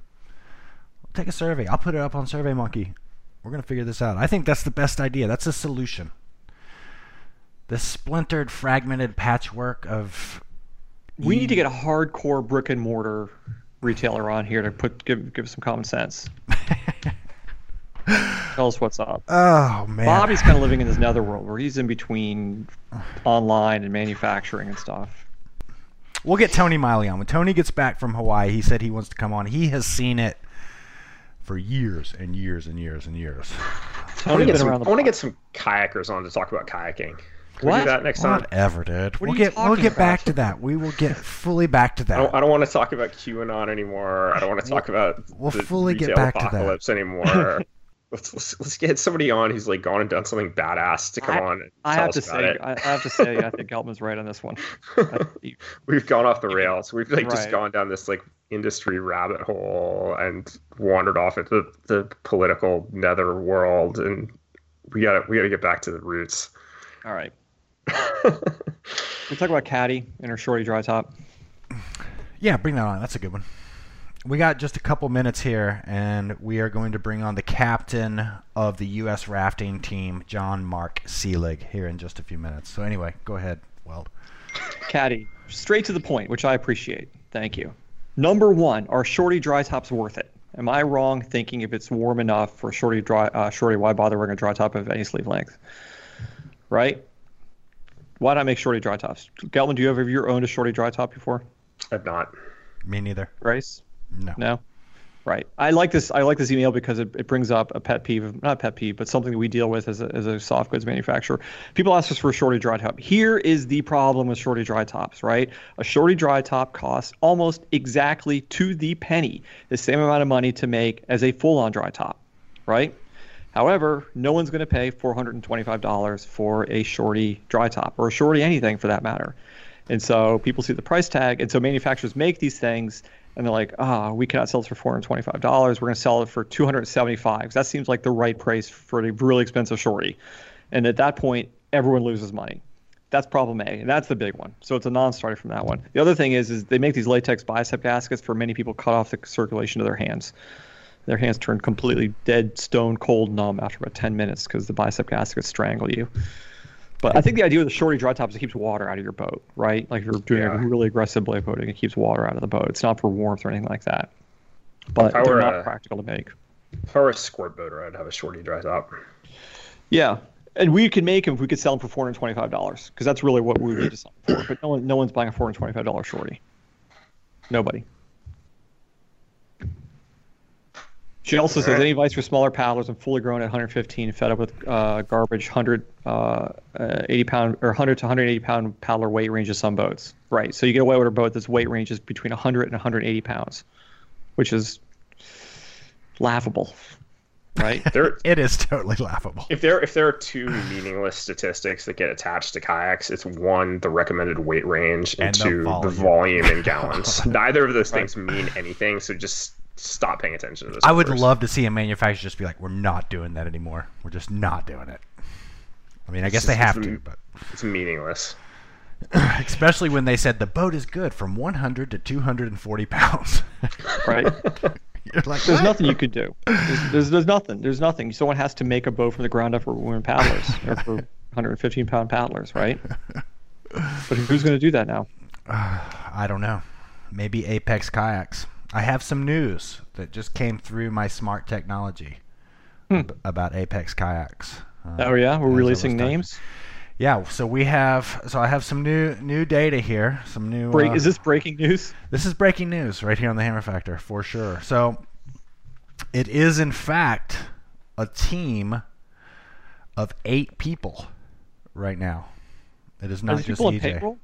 It is a it is a team of eight people working on the kayaks. Two of the members our audience will know well. Steve Fisher and Pat Keller are on the team at now work for Apex Kayaks. So that is that is confirmed. That is a confirmed thing. So that goes back to what we were talking about earlier. That yes, in fact, a whitewater boat has got to be in the future here. It's, it's a lot to unpack. it's a lot to unpack. It is a lot. Well, let's just take it on the surf. Let's just look at the surface of the thing. Steve Fisher, famous whitewater kayaker, right? Yep, yep. Been in the industry forever. And Pat Keller is a boat designer. He, he designed boats Liquid Logic. Among others, he designed the uh, the Brap, right? Yep. so One of, I mean, I mean, there's one of my favorite there- boats of all time. there's credentials there for sure. So that adds a little bit to the mystery of Apex Watercraft, in my opinion. I don't know. It's going to be interesting to see how it all shakes down. Let's move on here to John. John Mark Seelig, captain of the U.S. rafting team. Um, John has, and his team recently. Did you guys follow this at all? Am I the only one that found this fascinating? Because no one ever got back to me about this. These guys are trying to break the speed record for going down the Grand Canyon. Yes. I want to see the boat. Is that? And this has been, send a and, picture of this. and this is of any boat, not just raft. This is any self-propelled craft. Is that right? Exactly. So I mean, Grace, you mentioned the idea the other a few years ago, and this is the best one: is you wait for one of these hundred thousand CFS releases, and you get a DR boat, and you just ride the lightning. Yeah, but unfortunately, you'd have to poach that, you know. So You couldn't broadcast your success, is what you're saying. I think that you would probably be in trouble if you actually crushed it doing that, which I think is definitely the best way. Um, let me see if I can. But a raft can't be the fastest craft, right? And what, what's the, what's the what's the thinking here? Like I don't, I'm, I'm missing something. Well, let's let John answer that. Absolutely. John, are you there? Hey there. Here we are. Yeah. Hey. All right. A little bit of a delay. buddy. Cool. S- sorry about that. Um, no worries. On the show, uh, we have John Mark Seelig. Am I saying that right? Seelig? Yeah, that's right. Yep. Yep. um, captain of the U.S. rafting team, whose team just attempted the speed record down the Grand Canyon from Lee's Ferry, and that goes all the way down. Where did you guys take out? We took out a Pierce, Took out a but the actual, um, yeah, um, the the actual record is actually about two miles above Pierce Ferry. Why we still don't know. It's a really random location that it's kind of always been the the location that people have had that spot. Um, it's called uh, Grand Wash, um, and so it's it's a very confusing location, but it's an incredible spot. Um, but we always take it up Pierce Ferry, and hopefully we don't float past that location. If you guys have been on the Grand Canyon, um, luckily we weren't so tired to where we didn't have the ability to eddy out at the takeout because Pierce Ferry Rapid now is pretty gnarly. Well, John, tell us a little bit about yourself, your background in whitewater, and, and how you started this quest. Yeah, so um, I've been captain of the U.S. men's rafting team for I guess eight or nine years now. I owned a rafting company in the, in Colorado for years and years. I still have a small ownership in that. Um, it's pretty interesting. Um, I I've always loved water, been around water my entire life, and then I was actually became a guide a little bit later in life, and um, and didn't and didn't spend much time kayaking until later, and so it was really odd. I actually was asked to be on the U.S. men's rafting team, and that day I blew out my knee and had like a six year uh, stent of having just major issues with uh, seven knee surgeries and other problems with just my entire body was shutting down at like 29 and so for about six years there uh, wasn't able to even paddle with the guys and thought that thought that ship had sailed and uh, expected to never really competitively uh, you know be in that realm ever again i thought my life as an athlete was over and what was interesting um, uh, i became uh, a, a, trainer and started training people a little bit and got stronger and stronger and stronger. And then the guys were like, "Hey, are you still interested?" Stepped in um, and started paddling. Went to New Zealand for my first World Rafting Championships, and then I've traveled all over the world to just incredible locations that have just been um, a blast. And what happened was. Um, we we kind of continued to paddle with the International Rafting Federation, and um, no one knows anything about rafting. And when we had spent some time with some some of our sponsors like Chaco and Yeti and NRS, um, they were kind of like, Did "You guys want to do some other stuff too?" And we're like, "Yes, we want to do some other stuff that's not just uh, international raft racing because raft racing is interesting because you have four different events and it's incredible. There's you know multiple countries that come to these events, but no one has any clue what we do." and we were at the point to where we're like, you know what, let's step outside and kind of get into some other realms of water experiences. And so um, we were the U.S. national rafting team, but then we stepped into this other place of becoming the nine ball waterman. And, um, and mainly it was an avenue for us to take some of our sponsors through some other experiences that we wanted to have. And so we got into outrigger canoe paddling, and then we got into this whole Grand Canyon thing. Um, and we are continuing to do just canoe paddling. Um, we have a bunch of other endeavors that we're always trying to take on. So, long and short of it is that we we we we love water. We didn't want to be completely limited to just raft racing, and so and we thought honestly that that some of the other things that we've been doing have been a lot more interesting to most people um, and interesting to us. And we wanted to kind of, kind of challenge ourselves beyond just paddling in a raft with six other guys. So what what um, is the uh, yeah. what's the format for raft racing? Like when you go to the yeah. Yeah, so on the international stage, there's four different events. So you've got a sprint event that usually lasts anywhere from a minute and a half to two minutes, um, and that seeds you for the next events. And so the next events are head to head, which is pretty it's, it's actually extremely entertaining and and really really hard. But you have two boats. Um, now they've changed the format a little bit to where you have to go around buoys. You can hit each other, um, and then you have a slalom event um, where you go through gates through class three, class four rapids. Um, very similar to you know kayak slalom. Just the gates are a little bit wider. And then you have a downriver event uh, that typically goes, you know, it's around a anywhere from a seven to ten mile stretch. Maybe you know, mainly typically they want the the race to be anywhere from forty minutes to an hour and a half. So it kind of tests a little bit of everything, um, where you've got to have power and explosiveness to be able to handle sprint events. Um, the one that we struggle the most with is the slalom event. uh, that's probably our toughest event because we just don't.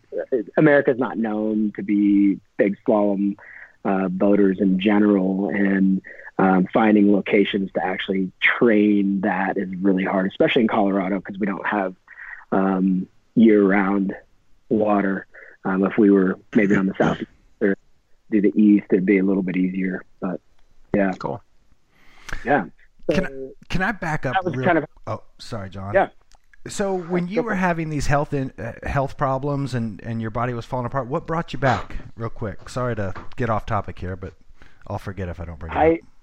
I just yeah. So I, I think I just didn't want my and what I and I I've said this actually in one of our films. I didn't want my life to le- like be over. Like I was like feeling old, and I was like, no, I've I'm I'm not I'm I'm not old yet. Um, and now you can see the gray in my hair and, and my beard, but um, but I think at when I was around 33, I was like, I even though I'm kind of old, like I could still compete with some of these people, and I think I can kind of do this. And so it just took a long time for me to actually um, figure out the right training methods and try to figure out. I've got the, you know, I, I think I can gain the technical skill to make this happen.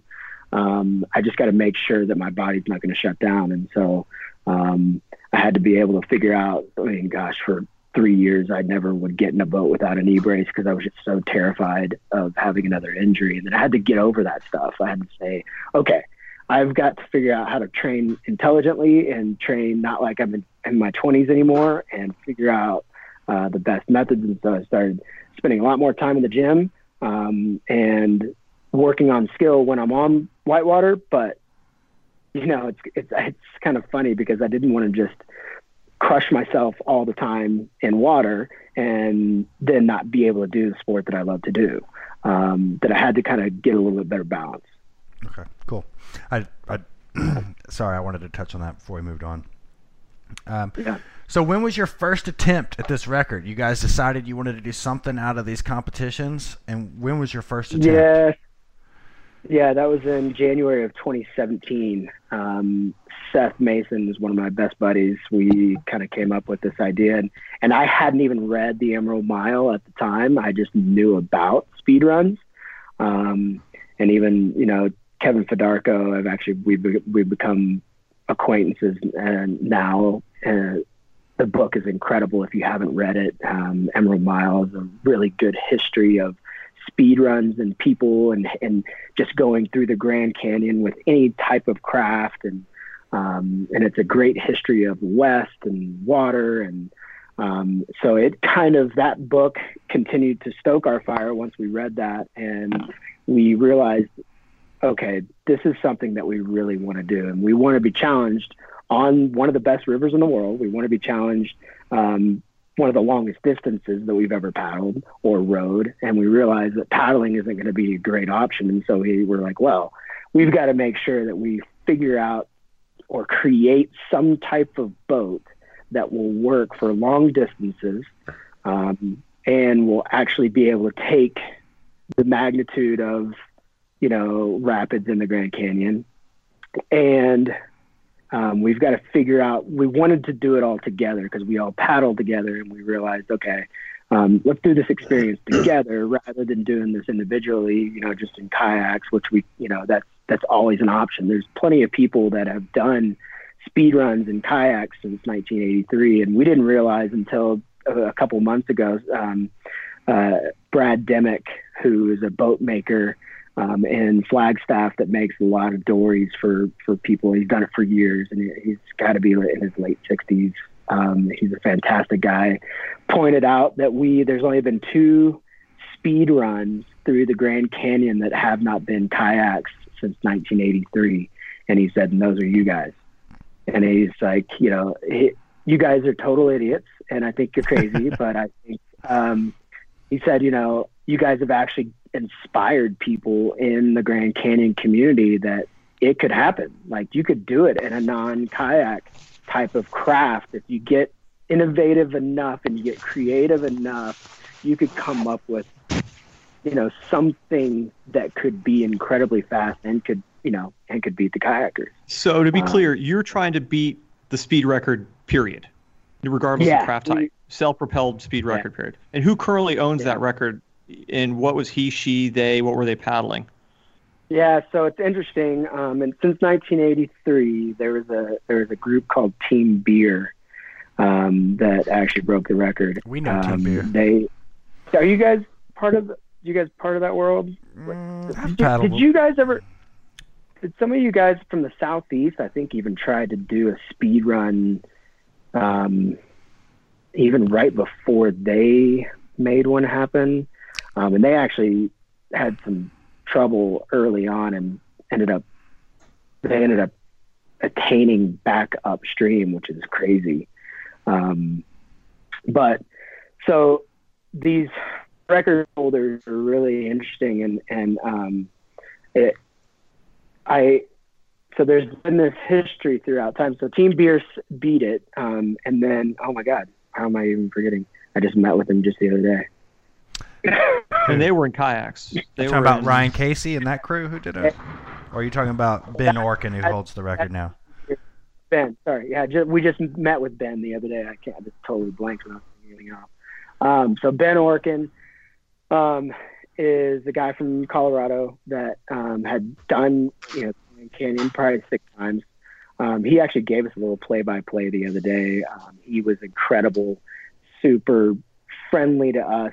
Um, uh, he sent us a message before and said, "Cheering you guys on. I'll be tracking you the whole time." When we finished, he said, "Man, you guys really were. It was really tough water levels. I can't believe you guys kept going." Um, he's just a fantastic guy, and so Team Beer beat it, and I think they were in the 35 hour range. Um, and then they sent Ben Orkin their time, and I think he went three days later um, and didn't even know that they had beat the record.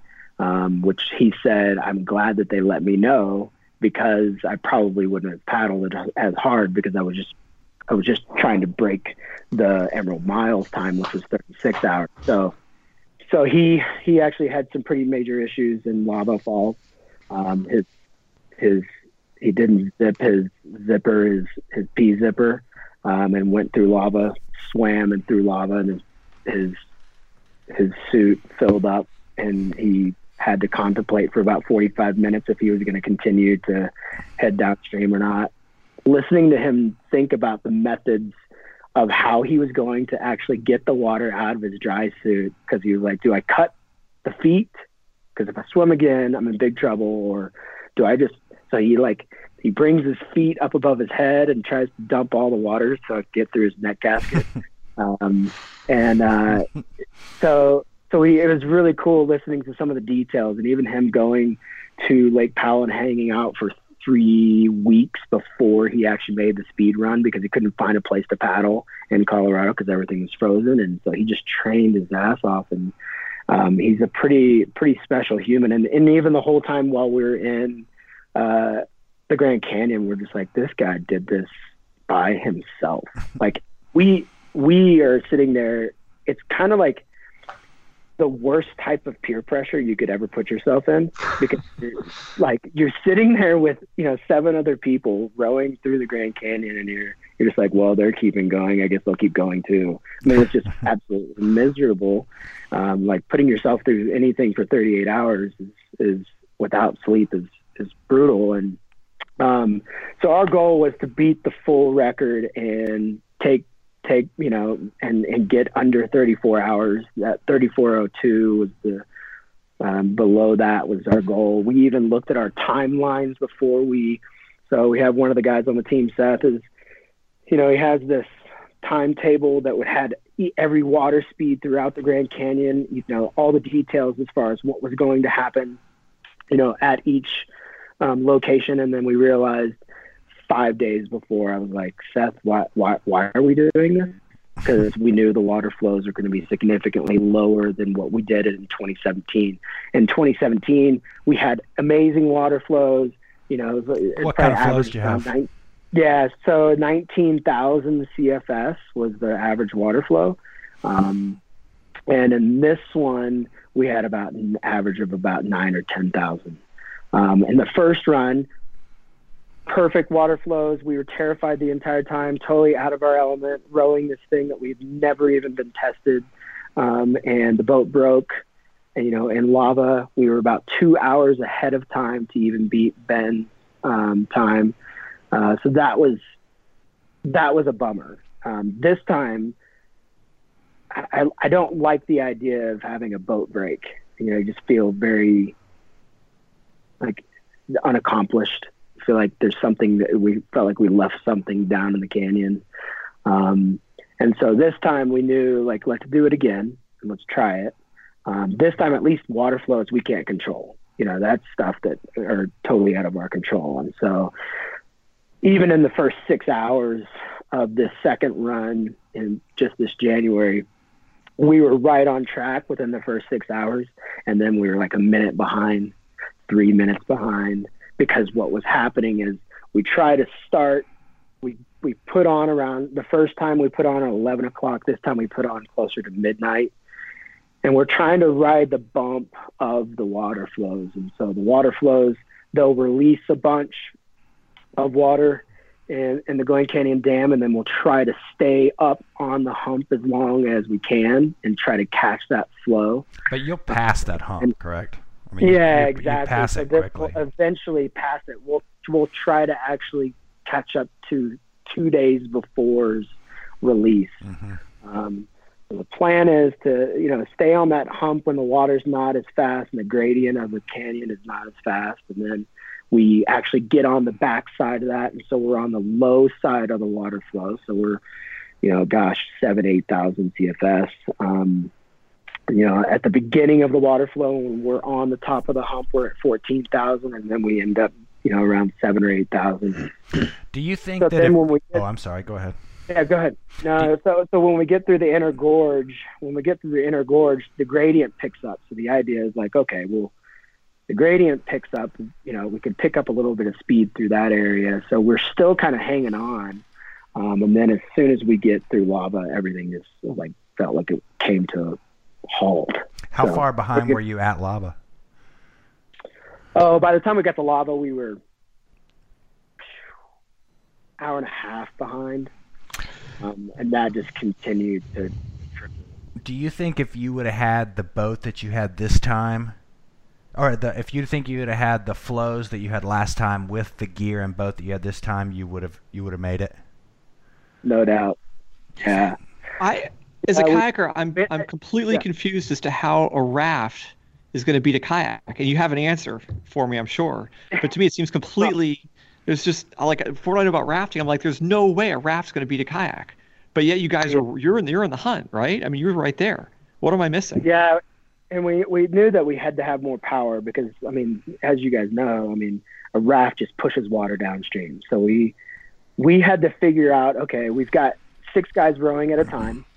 One guy that's resting, but he's not really resting. He's just eating and he's feeding everybody else. And then you have one person steering in the back, and that guy that's the steering in the back is like it's on a sweep oar.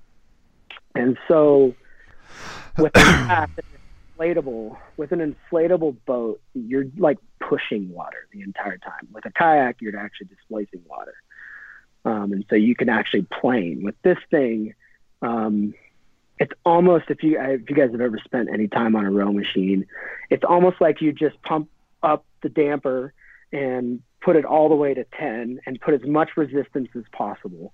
And then you're trying to row at a slower rate because you can't maintain to go a fast rate for 38 hours. And you're trying to just maintain your body to resist this. So you agree with me? There's no way a raft could. Yeah. It, it, what you're yeah, saying. Yeah. I, I, I think if it's the right craft, it could, it could totally happen. And you get the Why, right. why not go to a hard? Why not go to like a plastic catamaran or something like that? We've discussed that, and we actually spent we spent a lot of time in with some outrigger canoe makers. to Is the goal to just to do it to break the record, or is the goal to do it in an inflatable raft? break the record? That's the goal. The so if we went to like a roto molded, you know, type of you know craft, Mm. the expense would be o- off the charts. Like, I mean, it, there's no one that makes that, and so we'd have to spend thousands and thousands of dollars to actually make a craft like that. But there's no one who makes Um, a raft like the one you paddled, is there? Right? Yeah, but no tooling involved. Actually, How about like yeah, a composite? How about like a composite? So that's that's the one thing we discussed, and we spent um, the issue with. So we had a we have, uh, sorry, Johnny Puakea, who's the designer for Puakea Designs, which is an outrigger canoe maker. Right. He became a friend of ours. We spent some time with him in Hawaii. He had this entire plan, like let's let's build this. Like I've I've got I've got what you need. We're going to use Kevlar. We're going to use fiberglass. We're going to make Right. this boat. It's going to be the same thing, but it's going to be a displacement hull, and Yes. we'll take hits with rocks. I can make it strong enough to where it can make a, a hit, take a hit Right. Bingo. he was yeah and i and i think for the guys we the last run and having issues we it's really hard to control a craft that is 30 to 40 foot long and the likelihood of us hitting something at some point is really high. And i think all the guys were like we were so close. Like why would we want to change anything and change it to the point to where we don't know how this other thing is going to even be able to be managed or even like how are we going to control something that might not actually want to ever freaking turn? You know so then we get something that's you know it's like a rocket ship and it can go really fast but now we can't even turn it in rapids or you know perfect example like what are we going to do at, at Deubendorff or what are we going to do at you know bedrock or how are we going to get away from this at or make you know especially like it or even like at Hance when you actually have to have to make some actual moves in the in the rapids rather than just some of the other rapids like some of the class fives are just set up good. Uh, so we we really had to analyze and make sure that the boat that we were taking would resist and we didn't feel confident enough taking something that is um, hard hull and being safe. And we all have kids and, you know, or at least I have kids um, and wives and, and girlfriends. And we were just like, you know, is this the safest way to do? Because we want to be smart. We don't want to be complete idiots. And we want people to con- continue to be able to do speed runs. And if we screw it up and then someone's having to bring a helicopter and massive crew to get us out of the canyon and be, you know, and then who knows, the forest, you know, you know the National Park Ser- National Park Service might say, all right, no more of this stuff. Yeah, we're gonna put in the we're gonna put in the regulations that you have to be in there more than five days or something like that. Uh, You don't want to be that guy. It, to our listeners who haven't seen your boat, it's a catamaran style Yeah. raft, and you guys there's rows of three on each side. You have six oars, and then how long was your boat from? How long were the raft? 39, 39, 39 foot um, cat tubes, and they are um, designed by Hala. Um, we used Jack's Plastic the first time, um, and we went and spent some time with Hala paddleboards, which they don't even make raft tubes. But we knew they could make something incredibly sturdy, and we knew the materials were great, and so we were like, okay, let's meet somewhere in between. The last boat was too too soft.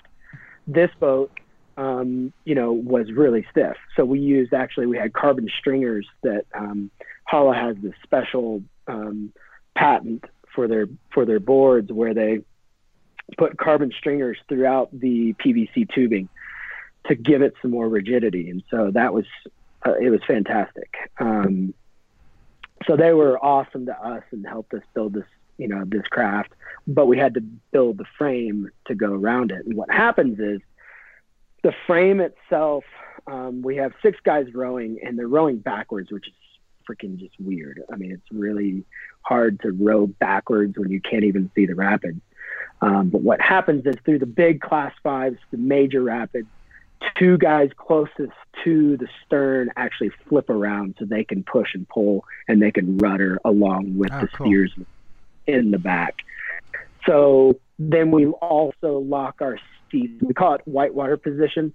Uh, we changed it from hey, because those guys would flip around, and we said, can we stop saying those guys are going to flip? Like in, in general, can we stop saying flipping? that would be good. Um, so then we changed the term to whitewater position.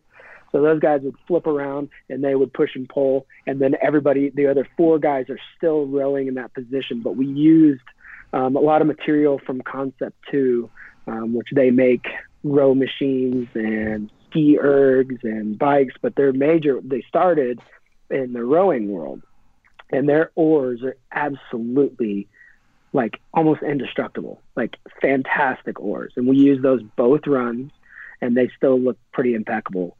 Um, we've we've put those things through the ringer, and so what happens is those four guys that are closest to the bow, most of the time we're sliding on. You know, our seats are actually sliding back and forth, and so um, just like a rower would. But when we go through the bigger rapids, we actually lock the seats in and we take our feet out of the straps. Um, and then we, we kind of stand up as you, as though you would like in a oarboat. And are you straddling the tubes in this thing? No, the frame is in between the two tubes, and so the seats and the stretchers and the the rowing uh, rowing seats are in the, in between, and so but you're pretty close. I mean, to the other guy right next to you, so you're pretty tight to where you're Yeah, about yeah. you know about a foot away from that guy, but it's a sculling style, so so that you're on one oar instead of using two oars. So you have a guy across, he's got one oar, you're across from him, you've got another oar, and you're you're you're Yeah. kind of actually in a twisting type of motion too, which it can be brutal for 38 hours. So, um, yeah, and, and it, what what's interesting about this craft, and and I think everybody's always like, well, what do you think about? Like, why did you do it this way? And, and we wanted to experience it together. Like we've we've traveled the world together. We we come up with this this is stupid stuff together, and it's like, well, we want to we want to kind of enjoy all the suffering together. And so um, this is the best way to do it. And and there's moments through 38 hours where one guy's you know, in a really bad place, and the other guy's still going, and then the other guy's doing poorly now, and then you're just trading off. It's kind of like you never want everybody to be crashing at the same time, and um, you know, trying to figure out at certain points who needs food, and we were pretty methodical with, um, you know, the amount of calories that we wanted to have. But no matter all your plans that you might have, go out the roof. I mean, it it as soon as you get in through kind of that major inner gorge rapid, like you're not moving. You're not really thinking about water. You're not thinking about getting food at that point, and you're just in it and for the next four hours, five hours. Um, so we have these rotations that we want to kind of do, um, but usually that goes um, against the plans later on. And then there was one time where I was on the I was rowing for like six hours straight, and I really didn't get much food, and I crashed pretty hard. Um, so, but the idea is to try to row for two hours. You get 20 minutes of break, and then 20 minutes uh, steering the boat. Um, we pulled in this time three Grand Canyon guides that were just absolutely incredible people that um, are endurance athletes on their own. A lot of them do the rim to rim to rim and stuff like that, and they are they've had you know hundreds of uh, trips down the Grand Canyon.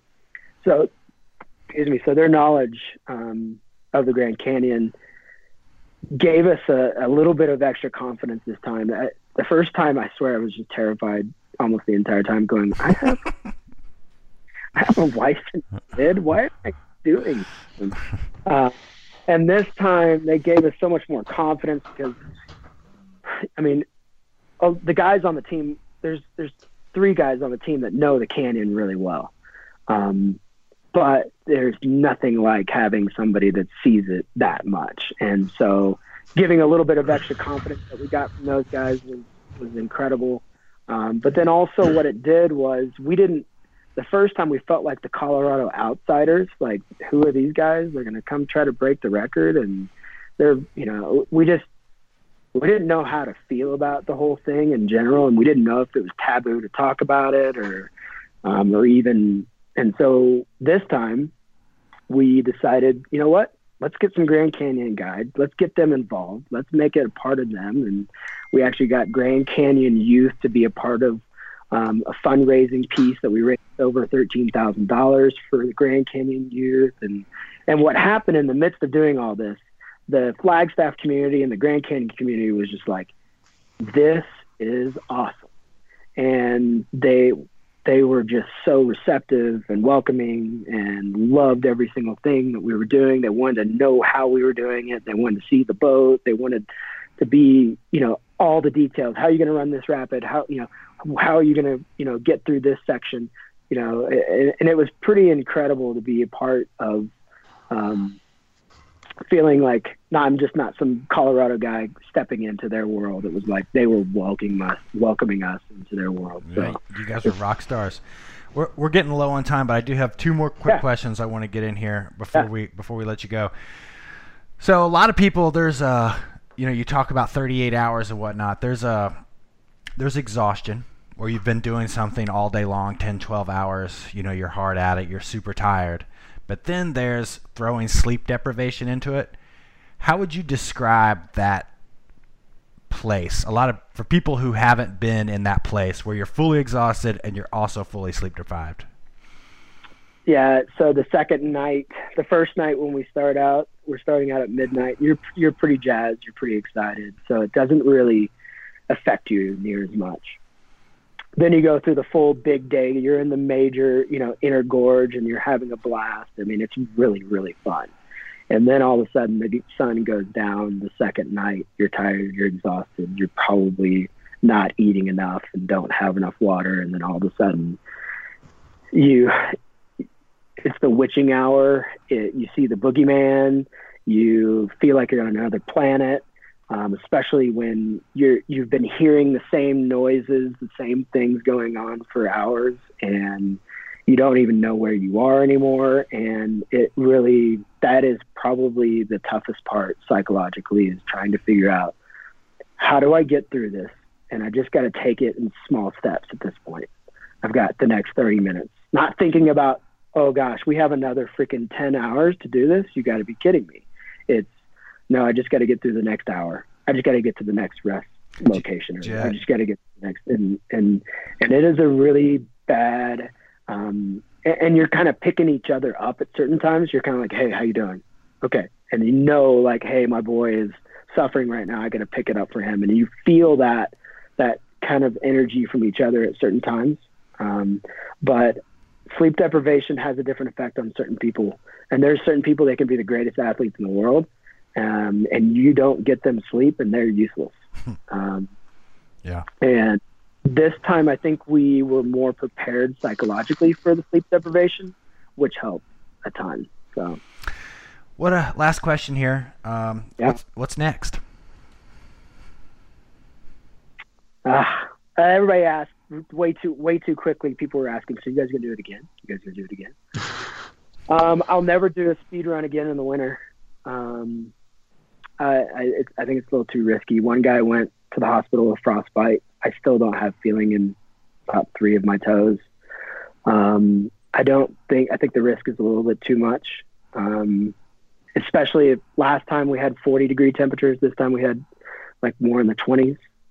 Uh, and so that was definitely a little too risky. I would, but then you start dealing with, you know, heat exhaustion other times. So, it, and then getting the water flows and guaranteeing the water flows. I don't know if we'll do the grain again. I think um, we're definitely really interested in some of these ultra paddling races. So, um, a couple of us are thinking about doing the MR 340.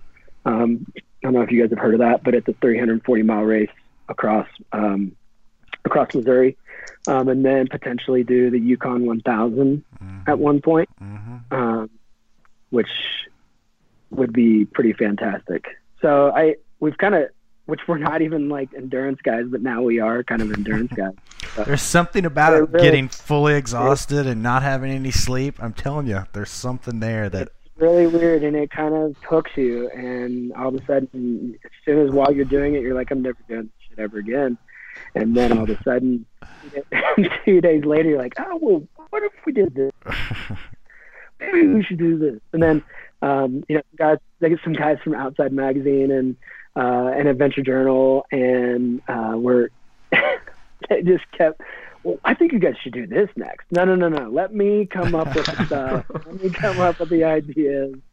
You, Um, you guys write the clickbait. so- I'll take care of the expedition. Yeah, exactly. Uh, well, John, we have got to run, man. I certainly appreciate you coming Yeah, on the show. Big props to you guys. You know, I've thought Thanks, about man. Attempting that trip. I would have to do it under different. You know, I'd want to do it on a super high water trip, and who knows if that'll ever happen again. You know, so Yeah, I even um, I even called the Glen Canyon Dam operator um, to try to get water. crank it up. Uh, and yeah, I was like, I sadly saw that the water flows were not going to happen, and uh, we'd have to be guaranteed better flows to try it again. But yeah, well, it's good to meet you, John. Thanks for coming on the show, Yeah, man. thanks and for your time. Yeah, thanks a ton. appreciate it, very a lot, sweet. man. Awesome effort, dude. for looking. Congrats on a badass trip. There you have it, boys. I mean, you got to give it up for him for trying. I mean, that was two two times. I didn't realize they were actually ahead of the record when their raft broke last time. That was kind of That's confounding. I mean, that's. I, I just learned something today for sure. I had no concept that was possible.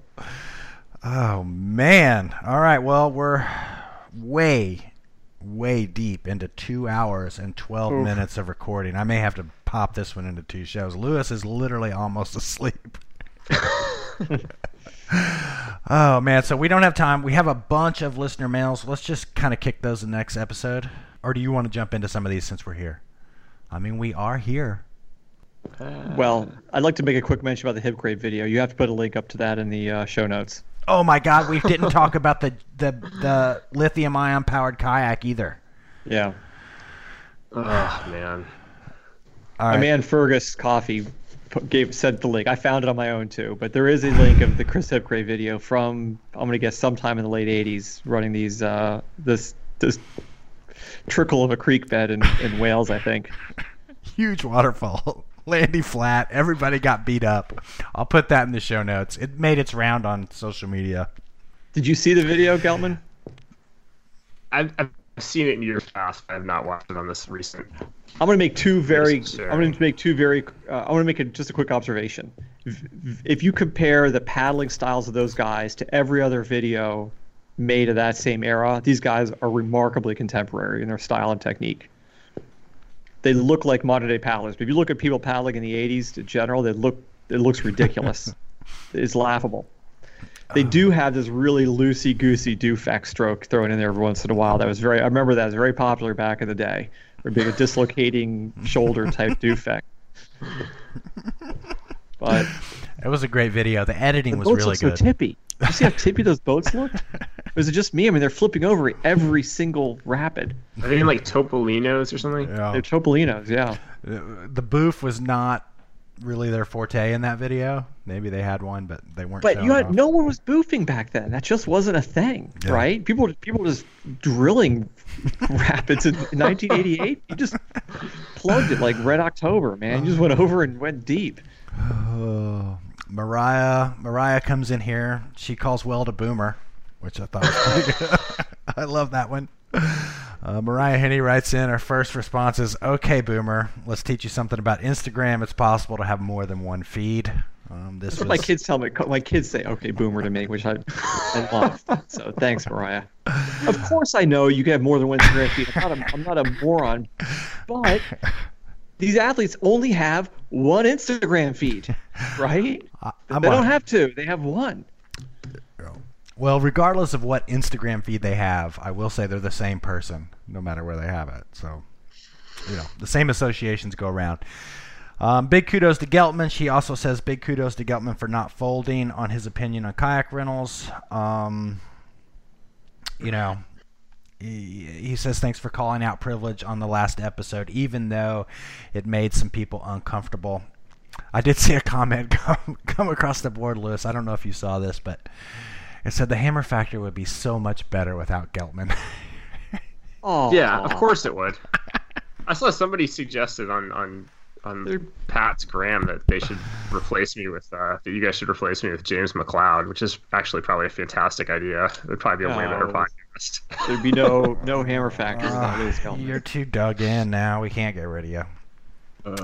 Um, also, she says she's trying to organize a woman's uh, a women's slalom for Whitewater Clinic in the southeast. Bring Ashley Nee down to lead instructor in the clinic. They have some women interested. Um, I could probably help you guys with that, Mariah. I think that is a, a sick little idea.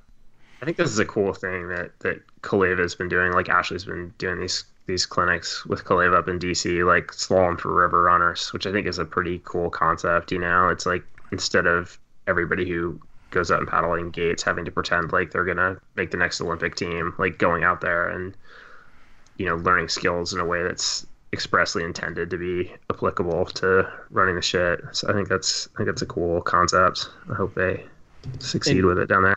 Unless anyone thinks I'm poo pooing Calleva. I'm not. You These pretty guys. properly poo pooed Calleva. I did not poo poo Calleva. I was a cautionary tale about about Steve-O, you you know, selling stuff too cheaply. That's all. The Calleva's got some rad stuff going on up there. I want to come back in my next life as a Markov. Seriously, right? That's what I'm talking about. Can we talk about the lithium ion kayak? Did you When guys this see happens, this? Did you guys see this? Yes. I don't really click on links for YouTube videos to be honest. It honest. didn't. It didn't really hit home to me, like how crucial a piece piece of t- technology this was, until the guy skipped over that land bridge into the next piece of water. Did That's where I was like, "Bingo! This is working. It's all coming together." You see what I'm saying? I am like- seeing what you're saying. And remember, Yeah. remember the video that Shaun Baker made? God, I don't know, eight, ten years ago or something, where he who's put also the in- motor. who's also in the Hipgrave video, by the way. Yeah, yeah. Who put who put the motor on the kayak, like the gas powered motor? When I saw Yeah. that, I was like, "That's the dumbest thing ever." You could never take that on whitewater because it can't go underwater. You know what I mean? You can't. A gas motor will not work underwater unless you had some like big tube. But this thing, What's what's powering this thing? it's lithium ion technology. It's jetpacks. It's like a jet ski little system with a lithium ion battery. Tell me now, not in that regard, not in that regard, but tell me it would not be fun as hell to take one of these boats out to a river. Not that boat in particular, maybe a This different is design. combining one wheeling and kayaking. Finally, Oh my Grace, you have something you can really sink Oh, your teeth God. into. This is this is the thing that's gonna finally That- drive me to quit kayaking. Now when I start seeing people out on the river in electric kayaks, I'm gonna like that's gonna be the end. Like I'm gonna just I'm gonna I don't know what's gonna happen. I'm just gonna be like I'm gonna curl up in the fetal position and cry, and then I'm gonna move to northern BC, and you guys are never gonna hear from me again. there's a part of me that shares that, but there's also another part of me that's like, think how sick it would be. I mean, To like sail off of Ohiopyle Falls at like 25 miles per hour, yes, yes. clear of the base of the falls. or just a big wave train on the Grand Canyon. You know, you talk about wave wheels. I mean, back up. You know, watch this, son. I'm just saying. And then you could just attain back up and do it again. like what if you could double waves? That'd be sick. That's what I'm talking about. I, I guarantee you could. Did you see the dude skip over the rock? That's essentially what he was doing. Yeah. Dude, you think that you'd be up in that crowd at Pillow Rock? Crowd would be at Pillow Rock. They'd be like hooting and hollering. I'd be on the gas. I'd be watching. Dude, I'm telling you. I'm telling you. I'm with you on your sentiment. I really don't want it to happen. It's like that forbidden fruit, but oh my god, dude, it would be so fun. I mean, and you know, I would want it like where you had some kind of control on your paddle. I wouldn't want it like that one where it's just like, and he's like, whatever. I'd want it like off, but be able to engage it, you know, so you could milk a battery for like a whole like. Anyway, I don't know. I'll put a link to that in the show notes. I have lithium ion technology. Don't hate on it. Can I address Eugene Buchanan real quick? Uh, yeah, let's do it. Eugene Buchanan wants Scott Shipley to come on the show. Eugene, we had him on the show, so everything you just said, we, we did that. And then he also invited himself on the show. Uh, and to be honest, I could think of worse guests. He's an interesting dude for sure. Yep. We'll have to get Eugene on the show at some various point. We did have Scott on it. That was a very interesting show. That was back in the early. That was probably early teens or maybe even single digits. Um, Yeah, that was early on. um, good show. Um, we have some other slalom racing things here. Let's go ahead and touch on these. Melissa Connolly comes in. Um, Well, she asked about slalom races, uh, and then Peter Benedict and our man Liam wrote in a couple other things. Actually, I think Peter Benedict maybe did, he's repeating what Louis already said. Go ahead. What do you got? Anyway, she says, thanks for answering my sol- uh, slalom questions and resources link. It's very helpful. She's, I have a request. She wants a whitewater journal. We do a film festival every year. Where's it at? The Treasure, the Utah Whitewater Club. There it is. Um, we do a film festival in April every year. Now entering its 20th year. We have a raffle silent auction. Would you be considered donating a whitewater journal? There'll be one your Oh, boy. way, Melissa. Send me your send me your send me your address. I'll ship you one out. Um, thanks for that hit up. And then one more, Liam. T- uh, where was uh? Smell. Peter Benedict reminded us that there are solemn gates, uh, slalom races, FIBArk and Salida and gates there. Yep. Yep. And I So- think and I think that also Liam was kind of giving us the same the same Yeah. the same thing there. But at two hours and twenty minutes in, I'm gonna make the executive decision here that we are going to get into everyone's favorite section of the show here, your rants and raves to shut us down. Louis, I think it's only appropriate that you start us off. Mm. Really? I don't really have anything. All right, I got something. I got a rave. And I, Louis, you you probably won't be able to relate to this, but I know you will. Weld is I went skiing. We have this program, the Adventure Club, at my oldest kid's grade school at Jax's grade school. He's in first grade. It's called the Adventure Club. Hundred and ten dollars. You get six Mondays in a row of skiing for the whole family Where? Wow. In at, Boone? at Cataloochee Ski Resort. Where's that? Uh, it's right. It's basically at the, it's in the Smokies, right next to. The Are you skiing on snow I mean, or leaves? no, you're skiing on snow. It's like 5,500 feet elevation. Yeah, it's a it's it's a good little hill for an East Coast hill. Anyway, 110 bucks. That includes six sessions. That's So sweet. do the math on that. It's awesome. But we took all the kids, my twins who are four years old. We all went skiing. Jax has got it. He skis wherever. He's like trying to get air and do jumps and whatever. But the little kids, no fits. Nobody shit their diaper or shit their underwear. No drama. Including you. No, including me. like literally, we went and did this super fun thing. And if you're a parent and you have little kids, it will get to the point where you can go out and do fun stuff. And skiing, by the way, is like one of the very first things you can do as a family, where you can actually go out and have fun with your kids. Oh. you're not you're not just enduring it. Exactly. That's exactly what I'm saying. You're not just enduring it. We by the time literally my kids had were like fun. four, they were actually skiing stuff that I didn't mind skiing on my own. Yes. Four and five years old, it was it's crazy. Yes, and they just get it. You don't have to teach them much, you know. It's just Right. they just get it, and we had a family experience. And you're right, we that's a great way to put it. We just didn't endure it. We had fun. Every single person had fun. Chelsea, my wife, she's way better skier than you know. She's way better than me and whatever, and she even had fun, and it was rad. So that's my rant. I mean, that's my rave. I'm gonna rave about my trust fund. Sick. Let's go to Maui. Just want to talk about how great it is. Yeah. How does your trust fund work? I've always wondered exactly how these work. Did you get a stipend every month, or I don't know. I just go to the ATM and it's there. I don't know. All right, How does it work for anybody? That's, that's worth a raise. that's not. It doesn't work that way for me, but uh, Oh, Well- man. My dad taught English at a community college, and it made him very, very wealthy. and that's why you can just go to the ATM and do withdrawals. I guess. I don't know. The money's just there. oh, Louis, you really don't have anything to contribute on the rants No, or I'll raves rave. front? I'm gonna rave about my 2020 Hammer Factor Whitewater Journal. I like. I've not really written down what I. I don't know. You sent me one last year, and I never wrote anything. And I haven't tried to write down what I was doing paddling wise since I kept a training log when I was racing slalom, which I was never very good at. But I've actually been been writing in the the Whitewater Journal, and it's like it's been good. I've been, like, been enjoying it. I like get something out of that Did and like I like the way you like formatted it. It makes it like very very easy to like whether I have something I want to write or something I don't particularly want to, just to like do it. Yeah. So like Thanks for doing that, man. Yeah, you're welcome. It's caught on. The old Whitewater Journal's caught on. I'm enjoying it.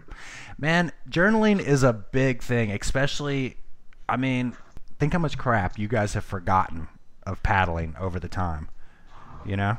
And now think about it, Louis. If you keep this thing like five, six years, somebody's like, oh, what was it like in 2020? And you're like, oh, yeah, the boys just ran it at five, six, you know, blah, blah, blah. Totally. It's like my like, like all my all the years just like blend together. I can't remember what year anything happened anymore. Or like, and yeah, I don't know. I'm kind of I'm kind of psyched to stick with this for a little bit. Sick, dude. I can't wait to see. I got, I'm up to 11 days now. Yeah, So I, nice, caught, dude. I caught up with you a little bit. oh yeah, Most of those are in the wild water boat on the French Broad, but paddling's I'm paddling. gonna, I'm gonna drag Weld out here soon. It's my one of my projects. Stay strong, Weld. Stay strong. Well, when I get back from Maui in June, we can talk about it. Uh, well, thank you to everybody for listening to Hammer Factor episode 71. This may be a second, a two part show, maybe a one part show. And uh, yeah, we'll catch you on the on the other side.